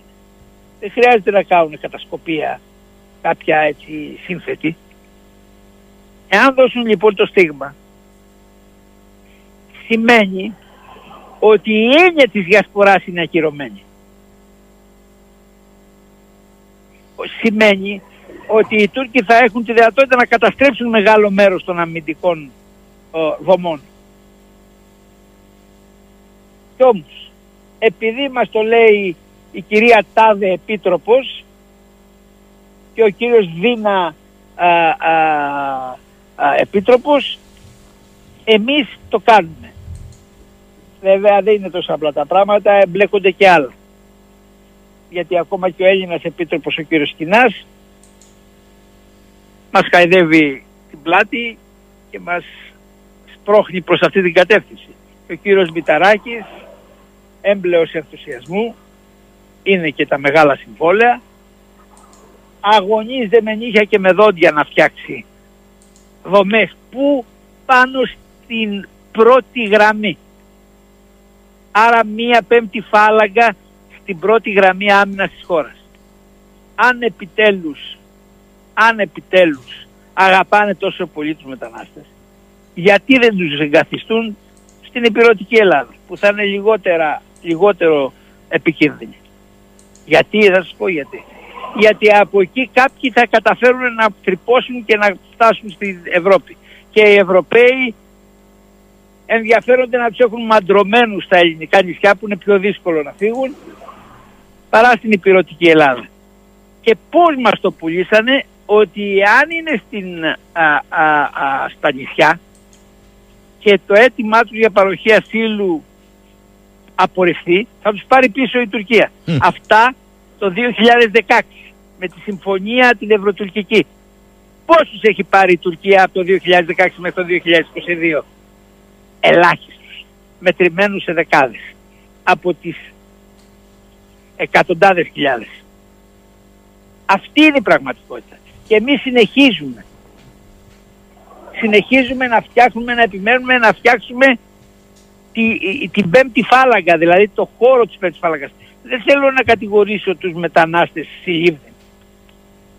Περισσότεροι από αυτούς θέλουν να ψάχνουν μια θέση στον ήλιο, μια καλύτερη ζωή. Αλλά με ενδιαφέρει πέρα από τον ανθρωπισμό και η εθνική άμυνα και εν προκειμένου λίγοι αρκούν. Δεν χρειάζεται μέσα στους χιλιάδες ελάχιστοι οι οποίοι να λειτουργήσουν την κρίσιμη στιγμή σαν ας το πούμε αυτούς που θα υποδείξουν τα σημεία. Γιατί είναι πολύ εύκολο. Αν περπατάς στους δρόμους και στις, ε, ε, στα χωράφια βλέπεις που θα κατευθυνθούν τα τεθωρακισμένα, που θα κατευθυνθούν οι μονάδες. Και μπορείς να υποδείξεις με ένα κινητό. Δεν χρειάζεται να έχεις τίποτα άλλο. Λοιπόν, αυτά για να ξέρουμε με τι ευθύνη αντιμετωπίζουμε μια τέτοια απειλή. Ε, πρέπει να σου πω ότι όσο ώρα μιλάς έρχονται βροχή μηνύματα. Ο Νίκος μου λέει εδώ από το Λονδίνο άντε και για να κλείσει συμφωνία με τους Γερμανούς και να αντικατασταθούν τα BMP1 από τα γερμανικά που δεν ξέρω αν είναι και καλύτερα ακούγοντας το Σταύρο το Λιγερό. Αλλά Όχι, είναι καλύτερα. Είναι καλύτερα. Αλλά στο δεχτώ λέει, εκείνο που καταλαβαίνω εγώ είναι ότι ένα κρίσιμο άλλο σύστημα των MLRS χάθηκε από τα νησιά. Αυτό καταλαβαίνω εγώ. Όχι, όχι αυτά. Αυτά είναι τα Αμερικάνικα και είναι εκεί. Και για να πω και κάτι ακόμα, ζητήσαμε να μας τα αναβαθμίσουν οι Αμερικάνοι. Μας ζητήσανε ένα δισεκατομμύριο. Την ώρα που μας ζητάνε να διώξουμε και να στείλουμε στην Ουκρανία, στην Ουκρανία, να στείλουμε τα ανατολική ανατολικής κατασκευής, δηλαδή τα RM70 που είναι αντίστοιχα με τα αμερικανικά, α, μας ζητάνε ένα δισεκατομμύριο για να αναβαθμίσουν τα MLRS και αφήνει να εννοηθεί ότι θα έχουν λόγο και που θα εγκατασταθούν. Μπορεί να μας πούνε όχι εκεί. Έτσι. Άλλος φίλος, ο Κώστας. Κύριε Λιγερέ, σε ποιο άλλο οργανωμένο κράτος, είτε είναι πρωθυπουργός είτε είναι υπουργός Άμυνας, αγνοεί την ενημέρωση, τη γνήσια προς τους Έλληνες πολίτες επικρίσιμων θεμάτων; Άλλος φίλος. Είναι δυνατόν οι αρχηγοί του στρατεύματος να συμφωνούν εν τη απουσία τους σε τέτοιες συμφωνίες χωρίς να έχουν καταθέσει εισηγήσεις; Τρίτος. Μήπως πάνε για καρατόμηση, κύριε Λιγερέ, στα πλαίσια ανασχηματισμού των Υπουργό Άμυνας, εξού και οι διαρροές περί υβριδικού και εξού σήμερα η ανάλυση του τι εννοεί συντριπτικό χτύπημα ο Πρωθυπουργός από τον Αλκιβιάδη Στεφανίνο, επόμενος υπουργός. Δεν ξέρω τώρα εδώ τι που τα βρήκαν όλα, μου τα στέλνουν εδώ βροχή. Ε, δεν μπορώ να έχω απάντηση σε αυτά τα ερωτήματα. Πραγματικά δεν μπορώ να έχω απάντηση. Έτσι, δεν, δεν μπορώ να έχω απάντηση. Τα ακούω, διαβάζω και εγώ διάφορα κλπ. Μ' αρέσει να πατάμε στέρεα. Μπορεί ο καθένας να έχει τις υποψίες του, μπορεί ο καθένας να έχει κάποια πληροφορία, να έχει ακούσει κάτι. Αλλά επειδή μιλάμε δημόσια, εγώ τουλάχιστον οφείλω να είμαι πάρα πολύ προσεκτικός. Αυτά που σας είπα δεν είναι κάτι το οποίο μπορεί να αμφισβητήσει οποιοδήποτε. Έτσι. Κατά συνέπεια είναι γεγονότα. Δεν είναι υποψιάζομαι, φοβάμαι, ό,τι ήταν το φοβάμαι, ο ίδιος είπα εδώ βάζουμε ένα ερωτηματικό. Σωστό. Μένοντας τη σιωπή της κυβέρνησης. έτσι. Αυτό, τίποτα άλλο. Ερώτη... Άρα σε αυτά τα ερωτήματα δεν μπορώ να έχω απάντηση. Προχωρώ. Ερώτημα του φίλου του Βασίλη. Είπατε λέει κύριε Λιγερέ ότι αν θελήσουν οι Τούρκοι να το κλιμακώσουν και να μας πούν πως εννοούν στην πράξη ότι θα μας δείξουν τι εννοούν στην πράξη. Έτσι θα το διαβάζω πως το γράφει. Περί του αποστρατιωτικοποίησης εφόσον εμείς κρατάμε στρατιωτικοποιημένα τα νησιά είπατε λέει ότι θα αρχίσουν οι πτήσεις πάνω από τυχείο για παράδειγμα και όχι με καμία πρόφαση παραβίαση αλλά ότι δεν είναι ελληνικά. Κατά τη γνώμη σας τότε τι πρέπει να γίνει;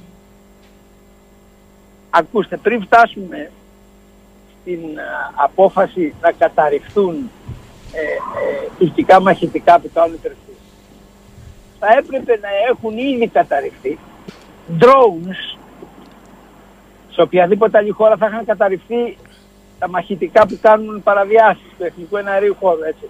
Να θυμίσω ότι η Τουρκία είχε καταρρύψει και ρωσικό αεροσκάφος που ούτε καν έκανε παραβίαση. Κινήθηκε πάνω στην οριογραμμή, στο σύνορο, στον αέρα και για κάποια δευτερόλεπτα. Όχι εδώ μιλάμε για χοντρές παραβιάσεις.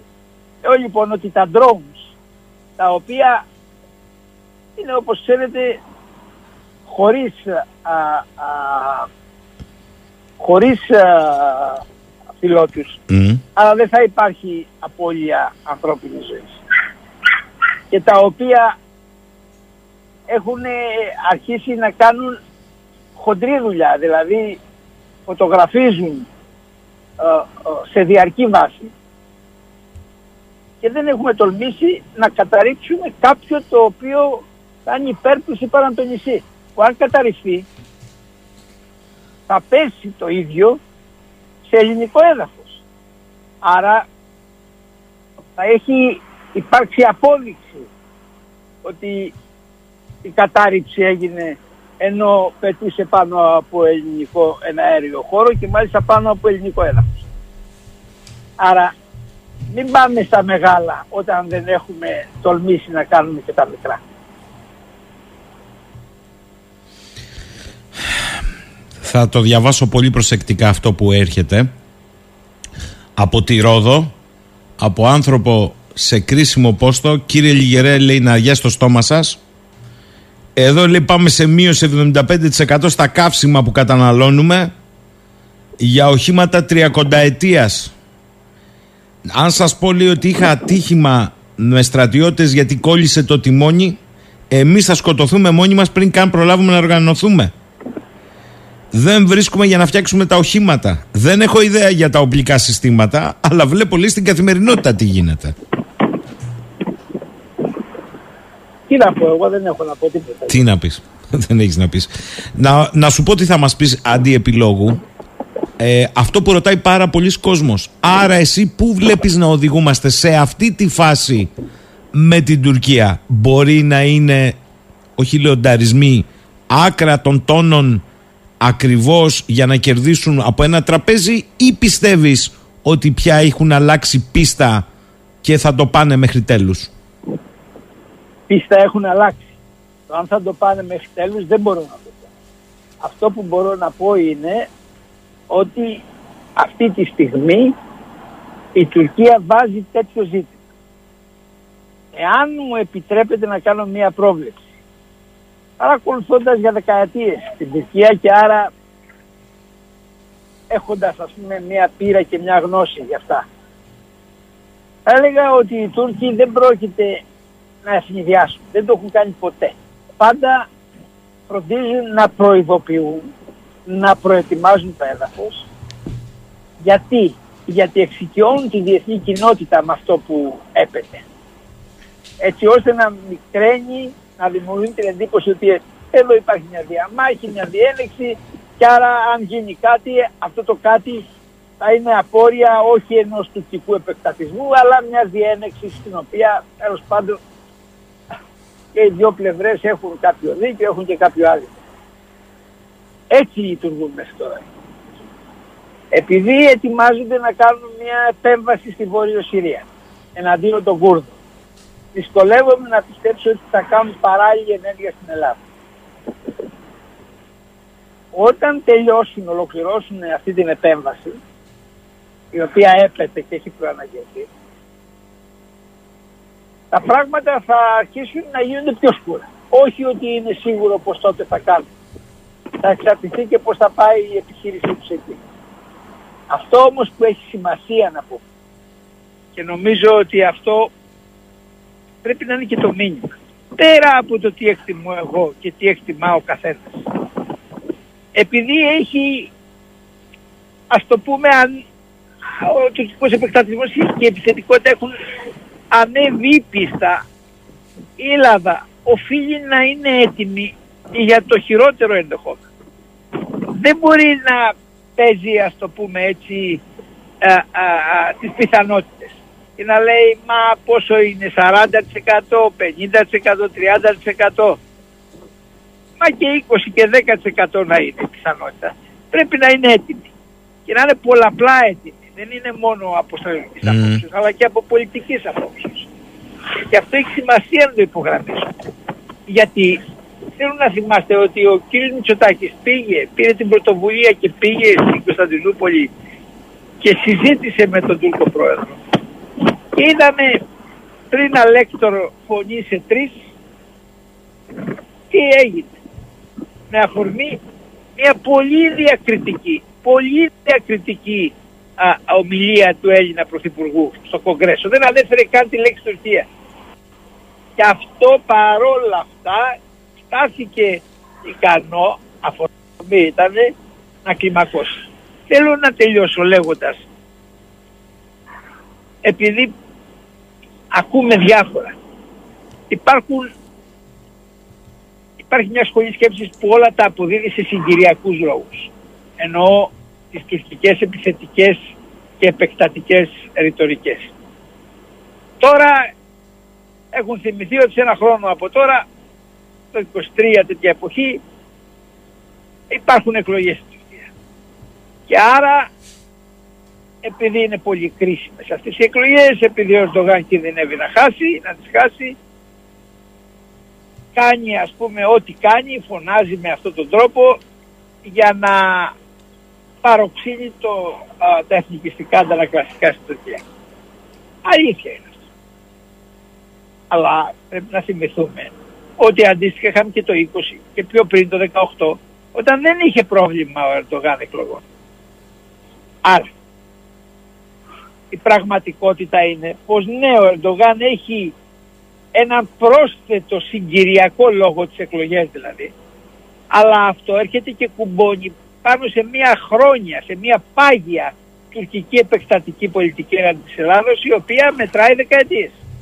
Άντε 73-74. Και να πω κάτι. Επειδή η οικονομική κρίση έχει ροκανίσει την εκλογική επιρροή του Ερντογάν και επειδή κινδυνεύει να χάσει και επειδή αν χάσει μπορεί να βρεθεί στη φυλακή. Οι επιλογές του Ερντογάν είναι τέσσερις. Η πρώτη είναι να διαπραγματευτεί ασυλία με την αντιπολίτευση. Και μάλιστα από ό,τι πληροφορεί έχω πληροφορηθεί, το λέω χωρίς να μπορώ να το διασταυρώσω, αλλά η πληροφορία είναι αξιόπιστη. Οι Αμερικανοί είχαν προθυμοποιηθεί να μεσολαβήσουν και να εγγυηθούν μια τέτοια συμφωνία. Η αντιπολίτευση δηλαδή να δώσει ένα είδος ασυλίας από μελλοντικές δικαστικές διώξεις για τον Ερντογάν και την οικογένειά του. Η δεύτερη επιλογή είναι να οργανώσει από τώρα μια εξορία που και εκεί χρειάζεται κάποια άτυπη συμφωνία για μερική ασυλία να μην τον κυνηγήσουν δηλαδή. Το τρίτο είναι να κάνει νοθεία. Ελέγχει τον κρατικό μηχανισμό, άρα μπορεί να κάνει νοθεία. Και το τέταρτο είναι να επιχειρήσει μια εύκολη νίκη εναντίον της Ελλάδας, γιατί αυτή μετράει, με ένα θερμό επεισόδιο που θα επιλέξει τον χρόνο και τον τρόπο και τον τόπο και τον τρόπο έτσι ώστε να το πουλήσει, να την πουλήσει αυτή τη νίκη και να συσπυρώσει τους Τούρκους οι οποίοι τώρα έχουν αρχίσει να μην έχουν και ψωμί να φάνε αλλά ενθουσιάζονται και συγκινούνται όταν ακούν α, α, α, επεκτατικές και επιθετικές ρητορικές. Εξού και είδαμε και α, τις φιέστες, τις σκίτ φιέστες για την άλωση. Γιατί και αυτές έχουν ένα συγκυριακό πρόσημο, χαρακτήρα, αλλά έχουν και ένα μονιμότερο ιδεολογικό, τον νεοθωμανισμό. Προσπαθώ να πω ότι όλα είναι στο τραπέζι και αυτό ακριβώς δημιουργεί κινδύνους που δεν θα έπρεπε να παραβλέπονται.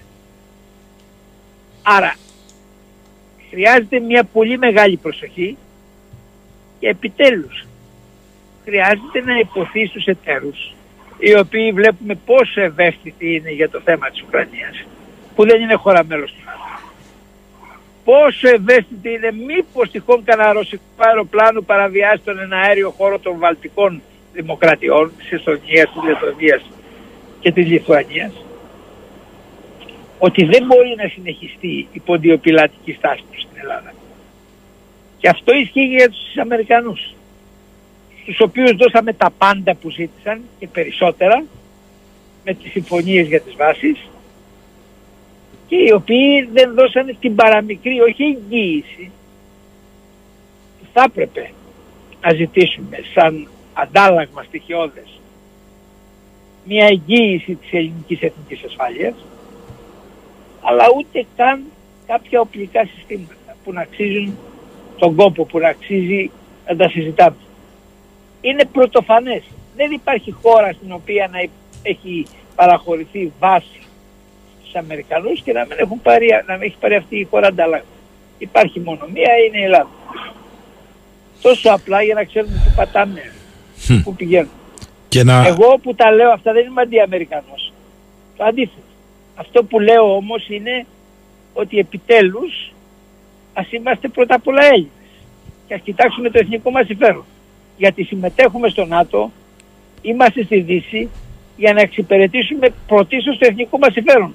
Όχι για να εξυπηρετήσουμε το συμφέρον της συμμαχίας. Και το είδαμε και στην Ευρωπαϊκή Ένωση. Είδαμε να εξαιρούνται οι αγωγοί επειδή έτσι βολεύει τη Γερμανία και χώρες που αντέδρασαν όπως Ουγγαρία και είδαμε να λαμβάνεται μια απόφαση η οποία είναι μια μαχαιριά για τον ελληνικό εφοπλισμό, για την ελληνική εμπορική ναυτιλία, για τα ελληνικά τάνκερ σε σχέση με το ρωσικό πετρέλαιο. Το είδαμε με την υπόθεση των Ιρανικών του, του, του, ρωσικού τάνκερ που κουβαλούσε Ιρανικό πετρέλαιο. Ενώ ήταν παράνομο αυτό που έγινε. Ήταν παράνομο. Δεν, δεν είναι έπιπτες στις κυρώσεις. Επειδή ένας Αμερικανός εισαγγελέας ζήτησε κάναμε κατάσχεση στο Ιρανικό πετρέλαιο. 120.000 τόνους. Και η απάντηση ήταν αυτή που εισπράξαμε. Κανείς δεν σκέφτηκε ότι από το Αιγαίο περνάνε ελάχιστα φορτία Ιρανικού πετρελαίου. Από το Ιράν, από, το, από τον κόλπο και από τα στενά του ορμούς περνάνε εκατοντάδες ελληνικά πλοία καθημερινά. Κανείς δεν σκέφτηκε στην Αθήνα ότι εξυπηρετώντας τους Αμερικανούς για μια πολύ αμφιλεγόμενη, για να μην πω παράνομη πλήρως ενέργεια, διακινδυνεύουμε αυτό. Τι να πω. Τι να πω, πραγματικά, τι να πω. Εγώ απλά να σημειώσω αυτό που μου λέει ένας ακροατής, να γέσει το στόμα του Σταύρου του Λιγερού. Εγώ θέλω να προσθέσω, λέει ο Μιλτιάδης εδώ, ότι μην νομίζουμε ότι και η τουρκική αντιπολίτευση αν επικρατήσει είναι καλύτερη. Πλειοδοτείς σε νησιά στο Αιγαίο. Ακριβώς, ακριβώς, ακριβώς, ακριβώς. Ακριβώς. Και θέλω να σου πω και κάτι τελευταίο. Βεβαίως. Τα νησιά παραδοσιακά, παραδοσιακά, μιλάω με όρους 20ου ή 19ου αιώνα θα ήταν οι αχίλιες τέρμα της ελληνικής άμυνας. Γιατί, γιατί είναι απομονωμένα, γιατί για να σταλούν ενισχύσεις, ε, οι οπλικά συστήματα θα πρέπει να διαχύσουν θάλασσες, άρα να διακινδυνεύσουν κλπ. κλπ. Άρα ήταν αδύναμη κρίκη. Σήμερα με την στρατιωτική τεχνολογία που έχει α, προκύψει, τα νησιά γίνονται από μειονέκτημα πλεονέκτημα. Εάν τα νησιά γινόντουσαν αβύθιστα πυραυλοφόρα κατά το αβύθιστα αεροπλανοφόρα που λέγαμε πριν από 50 χρόνια. Εάν λοιπόν γινόντουσαν αβύθιστα πυραυλοφόρα, αν δηλαδή τα γεμίζαμε με πυραυλικά συστήματα και χαζά έξυπνα και για σταθερούς στόχους και για κινούμενους στόχους επειδή σήμερα η τεχνολογία το επιτρέπει. Και δεν μιλάμε για υψηλή τεχνολογία που υπάρχει μόνο στο αμερικανικό ή στο ρωσικό προστάσιο. Οι Σέρβοι παράγουν έξυπνους πυράβλους. Οι Σέρβοι δεν καταλαβαίνουν γιατί να μην παράγει η Ελλάδα έτσι. Λοιπόν, και μάλιστα πολύ αξιόπιστο. Mm. Θα έπρεπε να έχουμε γεμίσει τα νησιά. Ξέρεις τι σημαίνει αυτό; Ότι όχι τα παράλια, αλλά η δυτική Τουρκία και πιο ανατολικά ακόμα, γιατί έχουν εκεί 300-400 χιλιόμετρα, θα ήταν στο έλεος των ελληνικών οπλικών συστημάτων που θα υπήρχαν στα νησιά. Ξέρεις Πράγμα που σημαίνει τι, ότι ακόμα κι αν οι Τούρκοι καταλάμβαναν ένα νησί με μια αποβατική ενέργεια, θα είχαν υποστεί μια τέτοια καταστροφή η οποία θα ήταν πολλαπλάσια του ωφέλους που θα είχαν από την κατάληψη ενός ελληνικού νησιού. Α, που αυτό, σημαίνει σαφές. πρακτικά ότι η αποτροπή Θα λειτουργούσε. θα ήταν απόλυτη. Δηλαδή δεν θα έκανε τις μαγκές που έκανε το 20 ο Ερντογάν λέγοντας κατεβείτε στο γήπεδο. Ή ελάτε να μας τα δώσετε στο τραπέζι των διαπραγματεύσεων ή κατεβείτε στο γήπεδο εννοώντας α, α, στη θάλασσα να κάνουμε ναυμαχίες ή δεν ξέρω εγώ τι άλλο. Αυτό θα έπρεπε να είναι το θέμα που θα συζητούσαμε. Και αντί να ενισχύσουμε, να τα κάνουμε αβήθιστα πυραυλοφόρα, που θα κόστησε και πολύ λιγότερο από διάφορα... Τα έχει πει ο Κώστας ο Γρήβας και σε άρθρα σου και στις εκπομπές εδώ το, Βεβαίως, πλέγμα, το βεβαίως. καλύτερο πλέγμα και το πιο φθηνό έχει πει και Έτσι. γίνεται και ένας ωραίος στόχος μετά λέει η, η υπέρκομψη φρεγάτα, η πανάκριβη. Τι ωραίος Ε, στόχος. βεβαίως. Έτσι. Έτσι. Σταύρος Λιγερός, SL Press, τον ευχαριστώ πολύ. Καλημέρα Σταύρο. Σας άλυσα σήμερα. όχι, σας όχι, άλυσα. όχι, όχι. Ε, Αλλά ήμουν φορτωμένος κι εγώ γιατί όσο και αν είμαι ψύχρεμος και πρέπει ο δημοσιογράφος να είναι ψύχρεμος, ε, κάποιες φορές μέσα του αγαναχτεί για ορισμένα πράγματα. Σε ευχαριστούμε πολύ Σταύρο. Καλή Να σου είστε ημέρα. καλά. Λοιπόν, Και εσείς μετά στην Κρήτη.